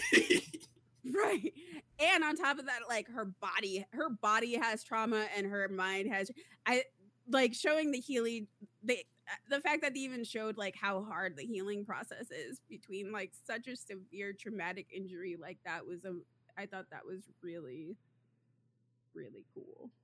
right, like se- season three ends with her having mercury poisoning, paralyzed from the waist down, in the in the wheelchair, like Bruce Wayne at the end of Knightfall, just crying, like, yo, good game. See you next season. And the next season we see her floating around underground, doing underground fight rings, trying to like piece her life back together. And she's like, I can't be the Avatar anymore. Like she is so thoroughly broken. And there's no easy fix to that. Like it's a process. She says, "Okay, I just need to get the poison out of me." Well, that wasn't it. Okay, I just need to to face this guy. Nope, that wasn't it. Okay, I just need to get back in the saddle. Nope, that wasn't it. You have to actually face these things within yourself and do the work of healing. I actually thought it was really cool, and it this doesn't always work, but but it does sometimes give closure. But I do like how she um met with um shit. What's his name? Zahir. yeah so i do actually like that she met with zahir um because as much as he is a terri- terrifying person terrifying person Zahir's original plan was to poison an infant. right terrifying person um he still has because of his philosophy his, how his brain does philosophy and shit like that um he was actually a good person to go to. Right. And strange. And it feels really strange to say that but it's just like you're a terrible person who isn't always terrible but you're still terrible right. He's self-aware enough to know him being in prison helped him realize that he was wrong. correct And we don't get that from villains often. Like Zahir, so Zahir's whole philosophy is anarchy. He does not believe in order. I, I was about to say he is a pure anarchist He does not believe in structure. He does not believe in order. He believes chaos is the natural order of things, not not your uh, Joker fanboy version of chaos. No, he believes we do not need structure. Structure oppresses us. We do not need monarchs. We do not need uh, cities. We do not need rules. We just need to exist and be. So that's his philosophy. And that philosophy leads to one of the worst dictators ever since Cheng the Conqueror. And when faced with the consequences of his actions and philosophy, he actually admits to Korra, yeah, I was wrong. Yeah, and he even says like he's like, I don't want this. Yeah. We he's like, I will help you because the, I like he's like, I am more against this than anything you stand for. And again, I appreciate so season three, it, it's a rejection of the avatar as a symbol of peace, right? Like they're saying, no, the avatar. What we don't think the avatar represents peace. We think the avatar represents stagnation. We think the avatar represents oppression. So we don't need an avatar. And And and Korra was saying that basically Korra's whole um, thing is the avatar represents change. Right. And I did appreciate in season three when Zahir's explaining his philosophy to Korra, saying, Hey, don't you think we'd be better off without inept politicians like Raiko and corrupt monarchs like the Earth Queen? And she and she admits to him, Yeah, they suck, but you're a murderer. I'm not gonna I'm not gonna debate philosophy with a murderer. Right, but then you also have the Fire Lord, which is actually one of the most, which is the most peaceful Fire Lord that they have ever had, Right. And And how- she and and she has done amazing things. and she explicitly states when when Kuvira, the threat of Kuvira is looming, and they're like, "Yo, Kuvira's going to attack Republic City. We need to do a preemptive strike." The Fire Lord, Fire Lord Izumi, she's like, Nope. "Nah, our history is nothing but preemptive strikes and warfare. We're not about that anymore. You need to figure something else out because we're not going to help you do that." like, We- so, our, so army, what? our army is only defensive. Yeah, and she's Yet like, we have the largest and best naval fleet. And she's like, we'll help you defend, but we're not going to attack anybody. We don't do that anymore. We spent the last 100 years paying for that. We're not going to do it. Also, I I wish in season four someone had called out Raiko for saying, yo, we need help. When in season two, they told him, yo, we need the water tribe needs help. And he was like, nah, I don't think so. Now it's like, oh, now you want our help? Now you need help, Raiko? T- tell me about how you need help, Raiko. I, I, think I think I Raiko was Raiko was trash. I think they um alluded to it because They, they, they Korra, Korra alludes to it, but no one straight up tells him, "Oh, you want help now? Now you want help? That, that Um, now's what you want." I love her father.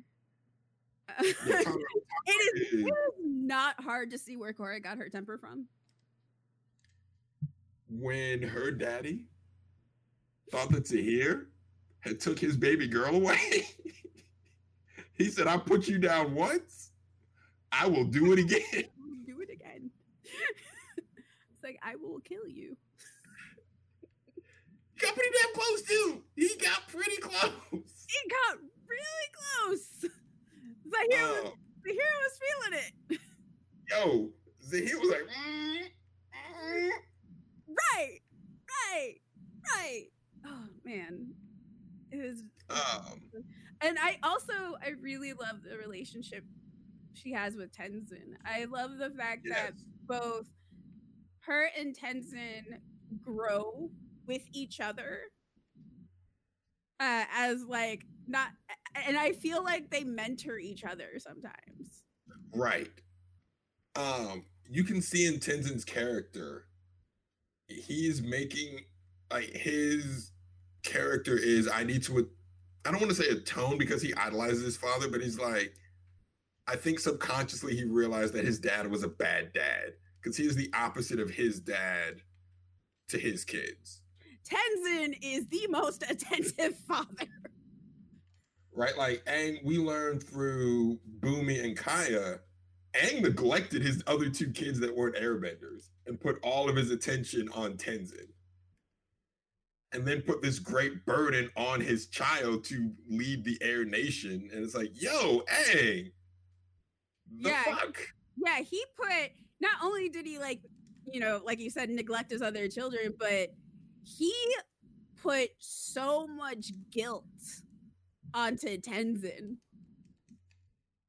Tenzin was full of just guilt and obligation that he didn't have to have. And I think and I think he realizes that at some point. He's just like, no, we need to do this. We can't, we also can't just set aside. Like, if we're rebuilding the Air Nation, we need to be involved in the world. We can't just be up in the clouds. We can still be pacifists, but we can't we can't be idle. Right, like Tenzin creates basically an Air Nation special ops group, like special special forces. And they're actively intervening and saving people, which Aang never would have done. No, Aang would have been 100% against it. But he would have been 100% wrong. so wrong. um, yeah, and part of that too, I think, is Aang's Aang's from the old world. Aang's beliefs were instilled in him. They were he he had already formed like rituals and traditions and beliefs from 400 years prior. Those don't just go away. Right. They, they they do not just go away and one I, I I keep saying this about Korra and I, I'll bring it up again we see the world move right like we we we see the people and their attitudes change not just the named characters but the people on the street we see how they feel about the avatar we see their feelings change about the avatar and we sort of see how that changes with the advent of technology like i love how Korra uses technology Right. She's not afraid of technology at all. Right. Like not the, the the character and the show itself. Like the show lightning bending was seen as something once in a generation. We get to Korra and there's firebenders who generate lightning to keep the city running, which on rewatch, I'm like, yo, this feels really scummy. Yeah, the police are metal benders. Which when we first meet them, they're doing the attack on Titan thing. It looks cool. We're like, yeah, metal bending police. That's awesome. Then we see them break up a peaceful protest, and I'm like, oh, that's terrifying. Right. They were trying to blockade protesters. Yo, they lifted the ground that the protesters were on, used the barricades to like encage them. I was like, oh no, this is terrifying. All right, I'm not saying Amon is right, but I'm saying the cops are wilding right now. Right. No, the cops are wrong. 100%. I was like sitting there going like, "Oh, this is some Black Lives Matter shit." Like, yo, what what fucked me up was I think that episode hit like season one of Korra hit maybe no no no it was way it was way before Michael Brown. Yeah. But I'm like- black, so I, I can't not see police wilding to think black people. So right. No, I'm like, yo, what what do you like? You have no powers, and the police are literally can move the ground underneath your feet. Yep. It was like that's terrifying. And Corey's just like, "The fuck are you doing?" Um, one thing before I forget, I, think this was a huge difference. Nobody knew who Aang was when he was traveling around. Right. he was able to travel around without anybody knowing who he was um and even like he, he he could be totally incognito the fact that he can even disguise himself in fire nation clothes was a massive thing like there is nowhere Korra could go and people wouldn't recognize her Yeah. Like, because every- the, everyone knows who Korra is because the world made such a big deal about this is the Avatar, and now oh the Avatar is here in Republic City. Oh my gosh, this is so exciting. Right. And that's something that Aang didn't have to deal with. Yeah. Like it, it's it's the celebrity of the avatar, the deconstruction of the celebrity, and then the they built her up, they put her on a pedestal, then they tore her off the pedestal. I remember in the beginning, she's just like, oh my God, my approval ratings. And then towards the end, she's just like, eh, it's okay. People hate me. Yeah. Um Okay. I don't even know what, what what else there's to say about we're talking spoilers, so Korra and Asami. They gay. Like They're so gay. They're so gay. They're so gay. And Uh, again, I, I don't know if it was retroactive or if they had always planned it and they just put the No, it seeds in there just in was- case. It was always planned. Because it just feels natural. Like when people say it came out of nowhere, I'm like, nah. No, I so I was in the rewatch when I decided what it was is that from season two to season three, it was there. But in season four, the nature of what was happening in the show was so many things happening, there was no room for any romance. Like the fact that Bolin even got a romance was great. But but Well, was- even Bolin's romance was just building off of what was already there in season three, and he'd fucked Right. that up royally. it got better. I mean, it gets better, but they figured it out. And then there was uh Zhu Li and Varrick. yeah. Which I gotta say, even even rewatching it, the Zhu Li thing gets me every time because I'm like, yo, she's finally fed up with Varrick. It's like, oh no, she's just trying to sabotage Kuvira. I know this. I've seen this. I know this is happening. Nope, gets me every time. She is so good. I knew I knew I knew immediately that she um she was just like, no, I'm doing this to save Varrick and help the others get out of there. Cause she knew they'd get out. And um also she had to sabotage. Like Zhu Li is uh Zhu Li is so smart. Right. Also, I'm going to like I had to look up the spelling of her name just to make sure I wasn't losing my mind. And I'm like, yes, it is Z H U. Oh yeah. Um. I was like, yes, it's Zhu Li. I love it. Uh, but Varrick's yeah, and then character. Varrick is Varrick character growth. Oh my god, seeing him go, this is my invention. We need to destroy it.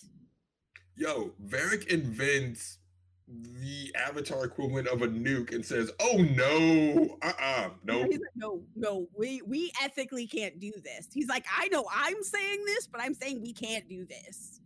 Right. And Varrick is basically like lovable Evil scum. Tony Stark. Well, not- okay, not he's not evil Tony Stark, unethical Tony Stark. Yeah, he's lovable scum. He is he is knowingly unethical. Everybody knows he's unethical, and they're just like, Varrick, what the fuck are you doing? The when we find out that he's setting up Asami so we can buy out her company, that reveal, that slow hit of, oh, this goofballs actually knows what he's doing. Yeah, he's oh, not no. just a goofball. That was a he's that was actually dangerous. Right, he is super dangerous. But I also love how it becomes like part of Team Avatar. In a Yeah. weird way. uh, I But- do appreciate. No, go ahead. But yeah, so as I was saying, with like there's there is so much that is like happening in the like like important urgent things that are happening in season four that there's just no room. There there is absolutely no room for um an open continuation of what had been going in two and three. And so I think having that break is what um set people off, Yeah. if that makes sense. because like on the rewatch, I'm like, this is a natural progression of a relationship. Like I'm I'm not seeing the complaints here. Like, yeah, having them kiss at the end would have been nice, but I don't think it's I'm an adult who grew up in 2012, so I know. I just I don't I I honestly it would have been nice, I think, but I also don't think it was necessary. Um, also that too. um I thought it was pretty clearly laid out. But They, they played they played the kiss music from Last Airbender. they did play the kiss music from Last Airbender. I forgot about Like, that. The song that plays when Aang kisses Katara, that's the song that plays when uh, Korra and Asami go through the portal. And I'm like, this is romance. I don't know what else to tell. I, I don't know what to tell y'all. No, it totally is. Um I love Varrick and Zhu Li's wedding. That made me Zhu Li's wedding. That made me so happy. Um, I also like that the characters grow outside of Korra. Like Korra isn't the catalyst for the growth of all of the characters. Nope. Um, like everyone has a character arc. Mako has a character arc that starts with Korra, but that's only because he ends with Korra in season one. But once they break up, his character arc is finding his place. Like, all right, where do I fit in this new world? Where do I fit as a detective? Where do I fit in Republic City? Where do I just fit? And I thought it was really cool seeing him go back with his family so we could see where his family came from. Um, I thought that was nice. And Bolin's whole thing of I'm not just a joke. Bolin trying to metal bend so people will take him seriously. I thought that was nice. And the fact that he never could let metal bend. and that's what I I actually like that because I thought he would have ended this he, he would have ended season three by metal bending, and when he can lava bend Which in the so cool. I'm like, yo, this should have been so obvious. His father's a firebender and his mother's an earthbender. This should have been so fucking obvious that he can lava bend. But it but he does it, and you're just like, oh, let's fucking go. By the way, And it's so natural when it happens. It's just like fucking Bolin, yes. lava bending might be the most broken thing I've ever seen. It's me. Like, how do you fight a nigga that can already control the ground you walk on, but now turn it into lava? I know it's just like look, there, it's molten. Like, how do you fight? How? How? Yep. Um, I also Oh. like that Korra learns how to metal bend. yeah, not only does she learn how to metal bend, but because her personality is earthbender anyways, she picks it up like that. Right. No, Korra's totally an earthbender. Um the be- the relationship between Toph's kids and again Toph Why is everybody a terrible parent but Zuko? so Toph makes sense. Toph's parents were bad, but in the but the specific way that they were bad caused her to be the exact opposite. Right? They were too controlling, so she gave her for she gave her kids too much freedom. Zuko's that's father was abusive. That just Well- made Zuko learn how to love. But on top of it, too, Toph is just emotionally abusive.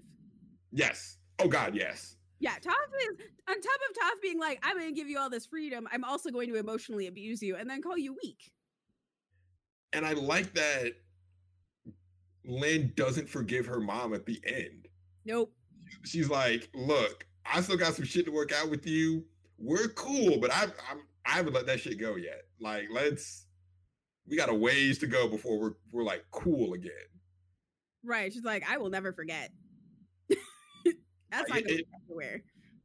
I I did like when Lin and Su started fighting, and Korra's like, "Should should I stop it?" And Bolin's like, "Look, you were an only child, weren't you? Let let them get it out of their system. Just let them get it out of their oh, system." Oh, yeah. And they're like legit fighting each other. yo, they're scrapping, but I, I'm a big brother. I get it. Sometimes you gotta fight your brother. Like it. Like It they're just like throwing metal and stones at each other. And I'm just like, oh, Jesus. They're tearing up the. Like, they're tearing up the yard. It's serious, and everyone's just like, you know what? Get it out your system. But on- once they scrap, they're cool. It's like, okay, yeah, we're cool. No, it. also, I don't think anybody wanted to get in the middle of that. Shit. I would not want to get in the middle of Toph's children fighting. Shit. um, but again, like that, those those dynamics happen outside of Korra, and I think that's really cool. Like Asami, Asami has a really great arc with her father, learning to forgive her abusive father. And And the worst part is, is that her father wasn't even abusive. no, he didn't turn abusive until like the end. Right. when he tried to kill her and it was like okay you really are a horrible father. And she would visit him in prison and she was like yo i thought i could get to a place where i could let it go but i got a lot of shit to work through before i could let that shit go. It's like you tried to kill me. right. And i know everyone says zuko's like the best redemption arc and it may be the most complete one but asami's father felt more real to me because he doesn't earn his forgiveness all he does is say, Yo, I see where I fucked up at. I understand that you may never forgive me, but I never stopped loving you. And he gets killed for it. Yep. And like, Uh, actually, I would say, um, uh, not Unalak. What the fuck is that man's name? Tarrlok. Tarrlok has the best redemption. Tarrlok and his brother. Okay. And this is how this is this is why the show ended up online only. I didn't think Nickelodeon would do it right after Blues Clues. I remember the ep- Blues Clues comes on at 9:30 because at the time my god brother was staying with us and he would watch Blues Clues. So after Blues Clues, Legend of Korra. It's the climax of season one. They beat the bad guy. We found out that the bad guy, Amon, is actually Noatak, Tarrlok's brother.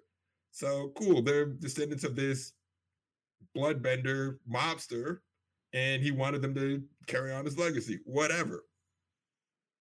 They're escaping on boat, and it's like it'll be the, two of us again. We can do anything we want. Tarlock looks at his brother, looks at the stash of weapons, looks at the gas tank for the boat, and I'm like, no, they wouldn't. He unscrews the gas cap of the boat, puts one of the electric gauntlets on, and says, it'll be just like the good old days. And I'm like, they wouldn't. You just see a mushroom cloud. All you see is a mushroom cloud. It was a murder suicide. And I'm like, right after Blues Clues? Right after Blue's Clues was a murder suicide. I'm like, they're not gonna do something's gonna happen. He's gonna get stopped. It- it- Nope. like I remember I called James and I was like, James, what did I just watch? Did, did they really just do that? Nope. And then I was effed up because after that, it's Korra crying because she's lost she's lost uh, connection to all the elements except air. So she's standing over a cliff, crying. The tears fall over the cliff, and I'm like, no, no, she's not going to jump. She's not going to so jump. glad. I was so glad Tenzin came up. I was just like, thank you, God. Like, yeah, season one effed me up. I was like, yo, what? And then season three, we have an airbender bending the air out of somebody's lungs. Um, I Literally bending the air out of the not just okay, not not only did he bend the air out of this tyrant queen's lungs, he then wraps the air around her head and suffocates her with her own air for kids. for kids. Like air out of lungs because you know the way like with Avatar: The Last Airbender and everything, like air is visualized. So you see the air come out, and then he wraps it in a ball around her head, and and and she, you watch her die. like, and it's not a oh she just passes out. Her eyes start getting big, like she's asphyxiating, and you're watching it happen in Yeah. detail. And I'm like, You're you're watching her asphyxiate on her own air that uh, was in her lungs. and then as we alluded to earlier, um, combustion lady gets her head blown off with her own combustion. That was Yeah. That one is more particular. Uh, who was it? Was it so Lin says, Su. So Lin says, I'll draw her fire. Su, you take her down. So Lin just jumps out in front of her. She starts charging up. Su takes her armor off and metal bends her armor around Combustion Lady's head as she's about to get a shot off. And So yeah, because the way like combustion works is it, it's um it's a it's a blast and it's explosive blast from her forehead. So there's like a and so yeah, wraps the metal around her forehead during the part and blows up her head blows up inside of the metal. And that is why the show ended up internet only because it was extremely violent.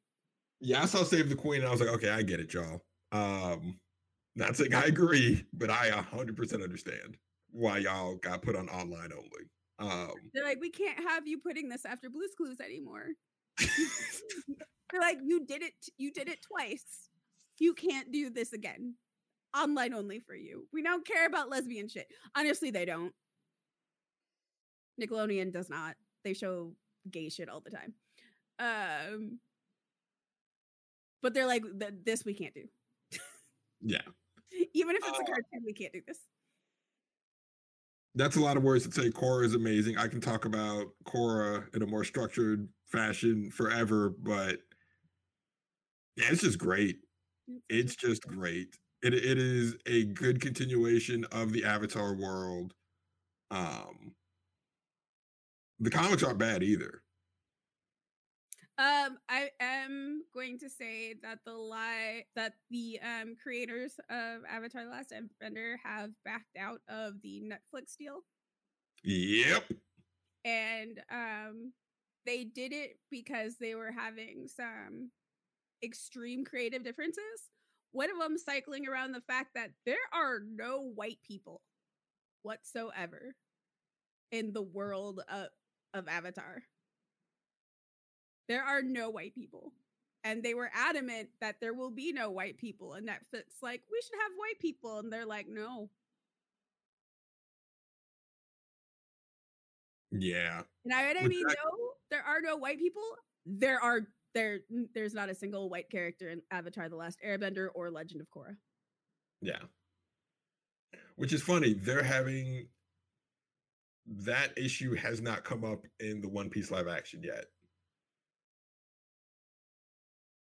Which is going to Netflix. And I'm like, huh, thought you would have uh thought you would have thrown some Caucasians in here. They did not. Well, well, what I'm what I'm assuming is is that it's not the same people who are green lighting every show.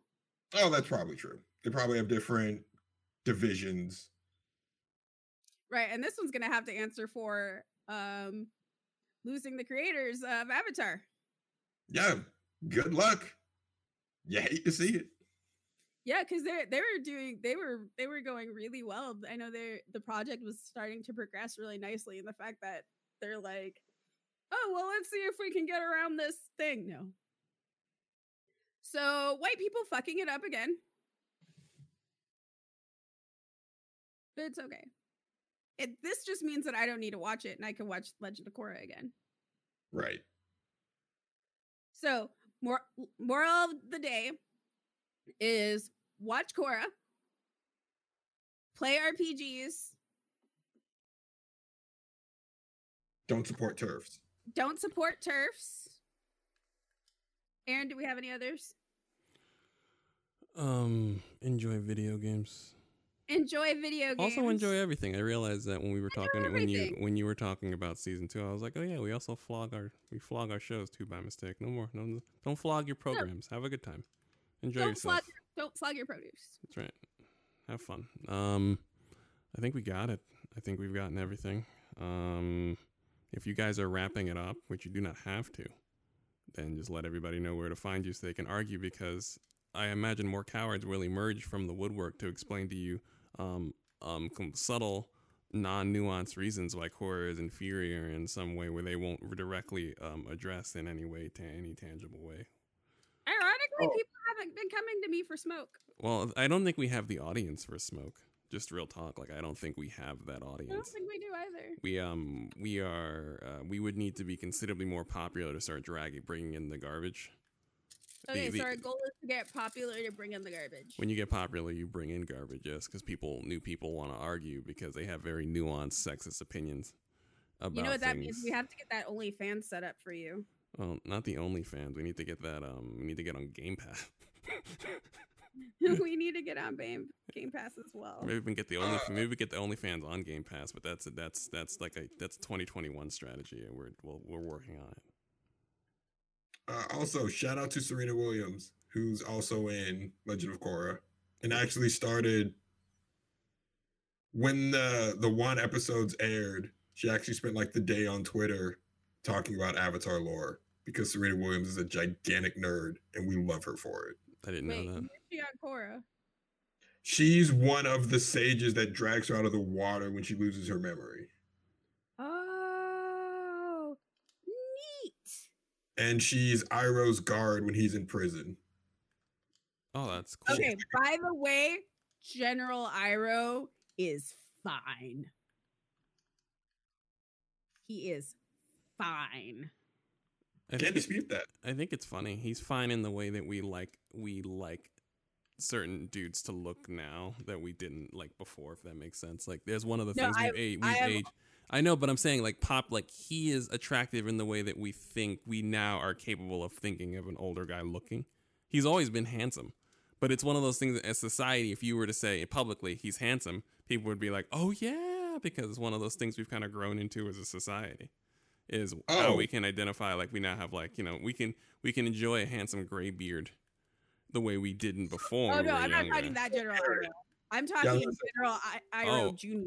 Oh, okay. Go go Google Korra General Iroh. Oh, let me go look because I think I forgot that. because Zuko um no this this is Izumi's son it's Zuko's grandson so Izumi named her son after Iroh oh that's And- nice And he's a general of the Navy. um also Kuvira Robin Williams daughter Zelda Williams is Kuvira Really? I knew that voice was familiar. She's wonderful. That's some fantastic voice acting, by the way. oh yeah the the, the cast is phenomenal um J.K. Also- Simmons not being a piece of shit will always be shocking to me I know, isn't he always a piece of shit?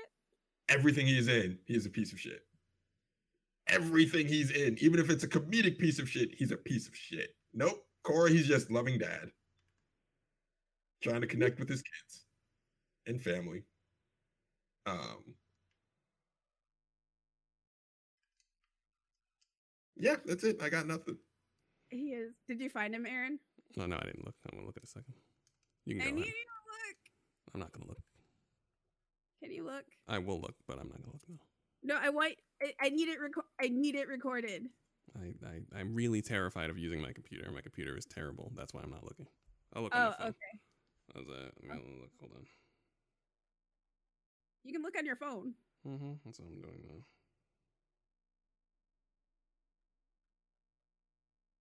He's got Zuko's eyebrows.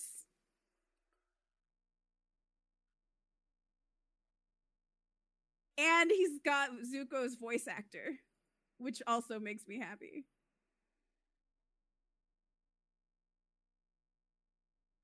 They gave Zuko's voice actor to.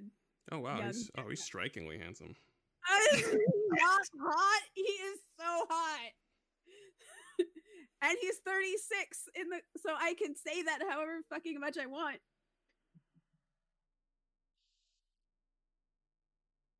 Fine. So, yeah. Oh god, and then Uncle Iroh shows up in season two. It just, I was not ready. I know, and he shows up again in season four, and I cried.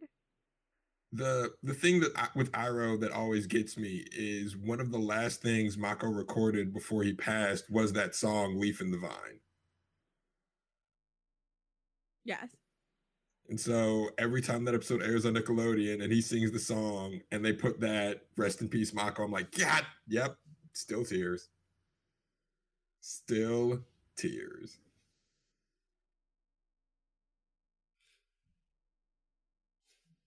But yeah, enjoy things, enjoy life, enjoy your friends, enjoy your family, enjoy games. Enjoy Don't pictures of General. Iroh. um, enjoy them responsibly. And I guess this is where we say see you later. Yep. Bye, bye, bye, bye, bye. Have a pleasant day.